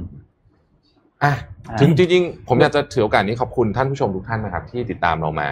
ประมาณสัก สองเดือน เดือน กว่า เราเริ่มวันแรกน่าจะวันที่หนึ่งเมษา ๆเมษายนนะครับ แล้วก็มีคนดูรวมกัน2แพลตฟอร์มเอ่อใน YouTube กับใน Facebook เนี่ยอย่างละประมาณพันหนึ่ง อืม นะครับก็ต้องขอขอบคุณเป็นอย่างยิ่งนะฮะ อ่า ที่ติดตามเรามาเป็นกำลังใจมากนะฮะเพราะว่าเอ่อเราเราเราก็รู้สึกว่าเวลามีคนดูเราก็เราก็เราก็ เราก็สนุก มีำ ไป ลัง ด้วย ใจในการ อืม ทำ ใช่ เตรียมเตรียมข่าวสารต่างๆ ไม่ว่าเราจะง่วงแค่ไหนก็ตาม แม้ว่าเราจะง่วงแค่ไหนก็ตานนท์มะฮะ ขอแถมให้หน่อยสักสอง อืม ข่าวนะครับเรามาใกล้ๆใกล้ๆบ้านเรานิดหนึ่งนะครับญี่ปุ่นครับตอนนี้เนี่ยอย่างที่ทุกคนทราบนะครับว่าการแข่งขันโอลิมปิก 2020 ที่จะจัดขึ้นที่กรุงโตเกียวเนี่ยก็เลื่อนไปแล้วเป็นเวลา 1 ปีใช่ไหมครับ อืม ซึ่งตอนนี้ล่าสุดครับคุณยูริโกะโคอิเกะนะครับซึ่งเป็นผู้ว่าของโตเกียวเนี่ยได้เตรียมที่จะจัดการแข่งขันที่มีความเรียบง่ายมากขึ้น เพราะเริ่มมีการพูดถึงครับว่าแม้ว่าจะเลื่อนไปปีหน้า แต่ถ้าวัคซีนยังไม่มีการระบาดยังไม่จบ อืม ก็อาจจะไม่ได้จัดเหมือนเดิม และถ้ามีการเลื่อนออกไปแล้วเนี่ยทางด้านคณะกรรมการโอลิมปิกสากลหรือว่า IOC เขาก็บอกว่าเฮ้ยถ้าต้องเลื่อนออกไปอีกเป็นปี 2022 เนี่ยมีสิทธิ์โดนยกเลิกแล้วนะ อืม อาจจะไม่ได้จัดแล้วนะครับ เขาก็เลยบอกว่า เฮ้ย เราก็เลยต้องมาจัดให้เขาใช้คำว่า simplicity คือจัดให้มันมีความเรียบง่ายมากขึ้น เพื่อให้ยังสามารถจะจัดการแข่งขันได้ในปีหน้านะครับ โดยการปรับตัวครั้งนี้เนี่ยจะแตกต่างกับการแข่งขันโอลิมปิกทั่วไปชัดเจนเลย เช่น เขาจะมีการจำกัดผู้เข้าชมการแข่งขัน อันนี้เราเรารู้กันอยู่แล้วนะครับ มีการบังคับให้ตรวจเชื้อโควิด -19 สำหรับทุกคนที่มีส่วนร่วม คือไม่ใช่แค่นักกีฬา แล้วก็เจ้าหน้าที่สตาฟเท่านั้นละ แต่ผู้เข้าชมก็ต้องได้รับการตรวจด้วยเช่นเดียวกันนะครับ อืม นอกจากนี้จะมีกฎระเบียบที่รัดกุมยิ่งขึ้นนะครับ เช่นการจำกัดบริเวณของนักกีฬาไม่ให้พบบุคคลภายนอก คือจะไม่ให้มีลดการคอนแทคกันของคนนะครับ เพื่อลดความเสี่ยง แล้วก็ลดสเกลของพิธีเปิด แล้วก็พิธีปิดงานด้วยนะครับ ซึ่งตอนนี้เนี่ยทางรัฐบาลญี่ปุ่น แล้วก็ทางคณะกรรมการโอลิมปิกสากล IOC เนี่ยจะมีการประสานงานกันนะครับ เพราะว่าซึ่งนี่จะเป็นโอกาสสุดท้ายแล้วของญี่ปุ่น ถ้าหากว่าไม่ได้จัดปีหน้า ก็จะไม่ได้จัดแล้วนะครับ โดยกีฬาโอลิมปิกเนี่ยถูกเลื่อนไปจัดในวันที่ 23 กรกฎาคม ถึงวันที่ 8 สิงหาคมในปี 2021 นะครับ ส่วนกีฬาพาราลิมปิกเนี่ยจะจัดในวันที่ 24 สิงหาคม จนถึงวันที่ 5 กันยายน ปี 2021 ครับ อืม ซึ่งเขาก็ยังไม่จบนะ ระหว่าง IOC กับ ยังยัง ญี่ปุ่นอะว่าใครจะลงค่าค่าเสียหายในการเลื เอ ออกเออเรื่องนั้นสนุกยังไง ยั บ้าง ง ไม่ ค จ รั บยังไม่จบ ยังไม่จบ ยังรอดูกันอยู่ใช่ไหมครับ แต่เราก็ภาวนาให้ได้จัดนะเพราะ ใช่ ว่าผม ใช่ ผมเห็นเขาลงทุนไปเยอะมาก อืม เลย แต่ว่าจริง นะฮะ ปิดท้ายกันด้วยลูกพี่ครับ ครับ ลูกพี่ อ่ะลูกพี่ คลูรับ กพี่ ปิดท้ายกันลูกพี่กันนิดนึง เงียบไปหลายวันนะตอนนี้ ลูก ๆหลังจากฉลองใหญ่ หลังจากปล่อยจรวดไปนะครับ อืม เรามีคลิปหนึ่งขึ้นมาให้ดูกันครับ อืม SpaceX หลังจากที่เพิ่งประสบความสำเร็จกับภารกิจ Demo 2 ที่ส่งอ่าต่อยปล่อยตัวยานอวกาศ ตัวครูดากอนพร้อมนักบิน 2 คนขึ้นไปใช่ไหมครับ อืม ล่าสุดเมื่อวานนี้ก็ได้ทำการปล่อยตัวดาวเทียม Starlink อีกครั้งหนึ่ง อืม นะครับอีก 60 ดวงครับนี่เป็นภาพตอนปล่อยนะครับเขาเขาตอนนี้เนี่ย Twitter ของ SpaceX นี่ก็ทวีตรัวๆเหมือนกันนะ อืม มามีภาพมีนู่นมีนี่อีลอนมัสเองก็รีทวีตแกะรัวๆเหมือนกันนะครับภารกิจนี้เนี่ยจริงๆต้องบอกว่ามีกำหนดที่จะปล่อยตั้งแต่เมื่อช่วงกลางเดือนพฤษภาคมแล้ว แต่ต้องเลื่อนออกไป เพราะว่าเจอเรื่องของภาวะเอ่อพายุโซนร้อนนะครับก็เลยมีเรื่องสภาพภูมิอากาศก็เลยต้องเลื่อนออกไปนะครับโดยการปล่อยดาวเทียมครั้งนี้เนี่ยเป็นครั้งที่ 8 แล้วนะครับปล่อยจำนวนเท่าเดิมก็คือ 60 ดวง แต่รอบนี้เนี่ยมีสิ่งที่น่าสนใจอันหนึ่งครับนนท์ขอภาพ N6 ขึ้นมาครับ คือดาวเทียมชุดก่อนๆเนี่ยอย่างที่เคยเล่าให้ฟัง พอมันโคจรอยู่บนนั้นเนี่ยมันเกิดปัญหาอย่างหนึ่งคือมันสว่างมาก แล้วทีนี้นักดาราศาสตร์หลาย ๆ คนเนี่ยเวลาเขาจะส่องสำรวจเนี่ยนะครับการถ่ายภาพดวงดาวถ่ายภาพเอ่อระบบสุริยะเนี่ยนะครับต้องมีการที่เปิดรูรับแสงไว้เป็นเวลานานคือชัตเตอร์สปีดมันต้องกว้างมากแบบหลัก อืม 20 วิ 30 วิอะไรอย่างเงี้ยนะครับ อืม ทีนี้พอมันเป็นแบบนั้นเนี่ยมันทำให้วัตถุเนี่ยมันมีการรับกล้องมันรับแสงเข้ามาเยอะ อืม พอมันมีดาวเทียมซาลิงซึ่งมันมีแสงสว่างกระทบมาค่อนข้างเยอะแล้วเนี่ยมันก็เลยส่งผลให้แบบภาพที่ถ่ายออกมาเนี่ยมันโดนกระทบมันไม่ได้เป็นภาพจากดาวจริงๆ แต่มันภาพแสงจากตัวดาวเทียมอันนี้ อืม SpaceX ก็เลยพยายามที่จะหาหาทางมาแก้ไขอันนี้ให้ได้ เริ่มแรกเขาก็บอกว่าแบบเออเดี๋ยวผมจะลองทาสีดำดูแล้วกัน อืม ด้านที่หันมาทางโลกมันจะได้ไม่สะท้อน อืม บางอันบางทีก็บอกว่าอ่ะถ้าคุณจะส่องคุณโทรมา เดี๋ยวผมหัน ให้ เดี๋ยวผมหันหลบให้ มันจะได้ไม่มีแสงจะส่องแล้วก็โทรมา เขาก็พยายามแก้ไขปัญหาใช้วิธีนั้นใช้วิธีนี้ตั้งแต่ทาสีให้มืดลง ชอบชอบโทรมา ใช้ ดาร์กเซต เขาก็พยายามแก้ไข สุดท้ายเขาก็ได้เทคโนโลยีอันหนึ่ง มันชื่อว่า Visual Set นะครับไอตัวเทคโนโลยีอันนี้เนี่ยมันจะเป็นเหมือนเขาใช้สารอันหนึ่งที่เคลือบผิวบนดาวเทียม ให้มันเป็นสีแบบมืดๆ แล้วก็เป็นม่านบังแดดนะครับซึ่งเป็น อืม ระบบที่ใช้เฉดสีอันนี้เนี่ยมาป้องกันการสะท้อนของแสงจากดวงอาทิตย์ ไม่ให้มันสว่างออกมา ซึ่งในการปล่อยตัวครั้งนี้เนี่ย 60 ดวงอันนี้เนี่ย มันจะมีอยู่ดวงหนึ่งที่ถูกทดสอบที่ส่งขึ้นไปโดย อืม เป็นแบบนี้นะครับ ซึ่งก็เป็นเขาบอกว่าหลังจากนี้เนี่ย ถ้าตัวนี้มันได้ผลการปล่อยดาวเทียม Starlink หลังจากนี้ก็จะมีการใช้เทคโนโลยีตัว v e s e l Sat ไปด้วยทั้งหมดนะครับ ดีครับ ผมชอบอะ ทุกอย่าง น่ารักดีนะ เออ โทรมา โทรมาโทรมา มีอะไร ฉันหลบให้ โทรมา เดี๋ยวมาเดี๋ยวหันให้ เดี๋ยวกดรีโมทหันให้ อืม เอา น่ารัก พี่มีหนังสือแนะนำไหม อ้าววันนี้ ครับ เพิ่งอ่านจบนะครับทำยังไงไม่ให้บ้าไปซะก่อนนะครับ ถือบอกพวกเราบ้างเขียนโดยเจ้าเอ่อสองคู่หูนะครับ ซึ่งเป็นผู้ก่อตั้ง Basecamp แพลตฟอร์มเบสแคมป์ อ่าน นะครับเบสแคมป์คือแพลตฟอร์มการทำงานร่วมกันของทีมนะครับ หลักของสองคนนี้ก็คือทำงานยังไงให้มีความสุขโดยที่ไม่ทำงานมากเกินไป ปกหลังอะพี่ปิ๊ก อืม ที่เขาเขียนอะเนี่ย อืม ขออนุญาตขออนุญาตนะครับผมจะอ่านให้ฟังนะฮะ อ่า ทำงานวันละ 8 ชั่วโมง 40 ชั่วโมงต่อสัปดาห์มีเวลาส่วนตัวเต็มที่เอ่อจังหวะของ 9 วันเอ่อจังหวะ 9 ของวันที่กำลังสบาย ไม่มีงานวันเสาร์อาทิตย์ประชุมน้อยไม่ต้องเร่งรีบเดทไลน์ทำได้จริง ไม่ต้องรีบตอบกลับ โดยไม่ได้คิดมีเวลาไตร่ตรองได้นอนเต็มที่มีอำนาจในตัวเองเพียงพอทำงานจากที่ไหนก็ได้แทบไม่ทำไม่ได้สักอันเลย ผมอะนะ ต้องต้องบอกไปเช็คลิสต์ว่า ที่มาที่เขาปีกกลางข้างหลังเนี่ยแหละครับ ต้องถามคนรู้ต้องถามตัวเองว่าทำได้กี่อัน เออทำทำไม่ได้สักอันเลย มีแปล อ่ะ ไทยแล้ว มีแปลไทยแล้วเรื่องนี้ อ่านะครับ อ่า แต่เนี่ย ใช่ครับ คำที่ถือนี่คือแปลไทยนะครับ อืม ก็เหมาะสำหรับคนที่เป็นเจ้าของธุรกิจ อันนี้บอกจริง เพราะว่าคุณสามารถออกแบบวิธีการทำงานของบริษัทคุณได้ด้วยตัวเองคือสองเรื่องเป็นเจ้าของธุรกิจไง เขาก็เลยออกแบบเบสแคมได้ แต่ว่าถ้าคุณทำงานพนักงานในบริษัทก็ต้องคอนวินเอชอาร์หนักหน่อย อืม นะแต่ว่ามันเป็นแนวทางที่ดีนะครับ เหมาะเหมาะเหมาะกับช่วงนี้ อืมเราช่วง ผม นี้ ชอบชื่อหนังสืออะทำงานไม่ ทำยังไงไม่ให้บ้าไปซะก่อน อ่า อ่ะครับนนท์ ทวนฮะ อะไรปิดท้ายไหมฮะ ปิดท้ายจริง ๆ วันนี้ต้องบอกว่า อ่าถ้าปิดปิดลิงก์นี่ก็ได้อ่ะข่าวน่ารักน่ารักเห็นบอกบาร์จะเปิดใช่ไหมอ่า ครับ ภาพพีอะไรนะ พีห้าลืมลืมชื่อภาพตลอดเลยครับโนไม่ใช่ครับพีสามกับพีสี่ขึ้นมานะครับ ที่เกาหลีครับ เกาหลีเนี่ยเขานำหน้าเราไปก่อนนะครับในการเปิดร้านผับร้านบาร์นะครับ ดูนะครับ สังเกตนะครับ ทางขวานี่เป็นบาร์เทนเดอร์ อืม แต่ดูทางซ้ายสิครับ อันนั้นคือหุ่นยนต์ นี่ อืม ถ้าถ้าเดินมามืดๆผมตกใจนะฮะ ครับ คือขาว มีวิ่ง ออร่า เหมือนกันนะฮะ หุ่นยนต์ตัวเนี้ยชื่อคาโบนะครับ C A B O เป็นหุ่นยนต์ชงเหล้า อืม ที่ชงเหล้าได้ทุกประเภทที่คุณต้องการ เพราะว่าเป็นการชงเหล้าผ่านระบบที่ว่าคือเขามีโปรแกรมสูตรมิกซ์ อ่า ของเขาไว้นะครับ แล้วก็ดูภาพถัดไปนะครับ ก็คือนอกจากคาร์โบจะชงเหล้าได้ได้แล้วเนี่ยคาร์โบยังคาร์ฟไอซ์ให้คุณได้ด้วยนะ อ๋อเวลาเวลาที่กิน เป็นลูกบอลเหรอ ไ เวลาคุณกินอ ซิ อ ซิ เดอร์ล็อก ใช่ อ่ะ ไหม อ เป็นลูกบอลใช่ไหม อเดอร์ล็อกเนี่ยคาร์โบ เฮ้ยเจ๋งนะ สามารถกลึงให้กลม ดิกเลยกลมดิกเลย ตรงพลิกเลยครับ นะครับ อันนี้ก็เป็นภาพน่ารักน่ารักที่เกาหลีนะครับ ว่าเขาเริ่มใช้เจ้าคาร์โบเนี้ยมาเสิร์ฟแล้วก็ให้บริการ วันนี้แอดมินนอนเยอะเหรอครับในแรงเยอะ แอดมินน่าจะ นะครับ นอนตั้งแต่ทุ่มหนึ่งฮะ ก็หวังว่าคาร์โบเนี่ยจะมาโชว์ตัวในบ้านเราบ้างนะก็เรียกว่าน่าจะเรียกเสียงฮือฮาได้มากพอสมควรนะครับ ครับ คาร์โบตอนนี้มีอยู่แล้ว 60 ตัวนะครับทั่วเกาหลี อืม ไม่น้อยนะ ไม่ มา น้ ถึ อง ย พรวดเดียวออกมา 60 ตัวเนี่ยนะครับมีความสูง 6 ฟุตเลยนะ สูงเหมือนคนจริงเลย 180 เมตรแปดสิบเอ เอ อ อนะสิ นะครับ ก็ถือว่าหน้าตาน่ารักทีเดียว ครับ นะครับ โอเค ก็งั้นก็ครบถ้วนนะสำหรับวันนี้ท่านไหนที่มีฟีดแบ็กอยากให้เราอ่านอะไรเพิ่มหรือข่าวแนวไหน มี อืม คอมเมนต์ไหนก็เชิญส่งเข้ามาได้ในอินบ็อกซ์นะครับ ครั ก็ บ สำหรับวันนี้พวกเรา 3 คนขอบคุณทุกท่านที่ติดตาม แล้วเราลาไปก่อนพบกันใหม่วันจันทร์นะครับ ครับ สวัสดีครับ สวัสดีครับ Mission Daily Report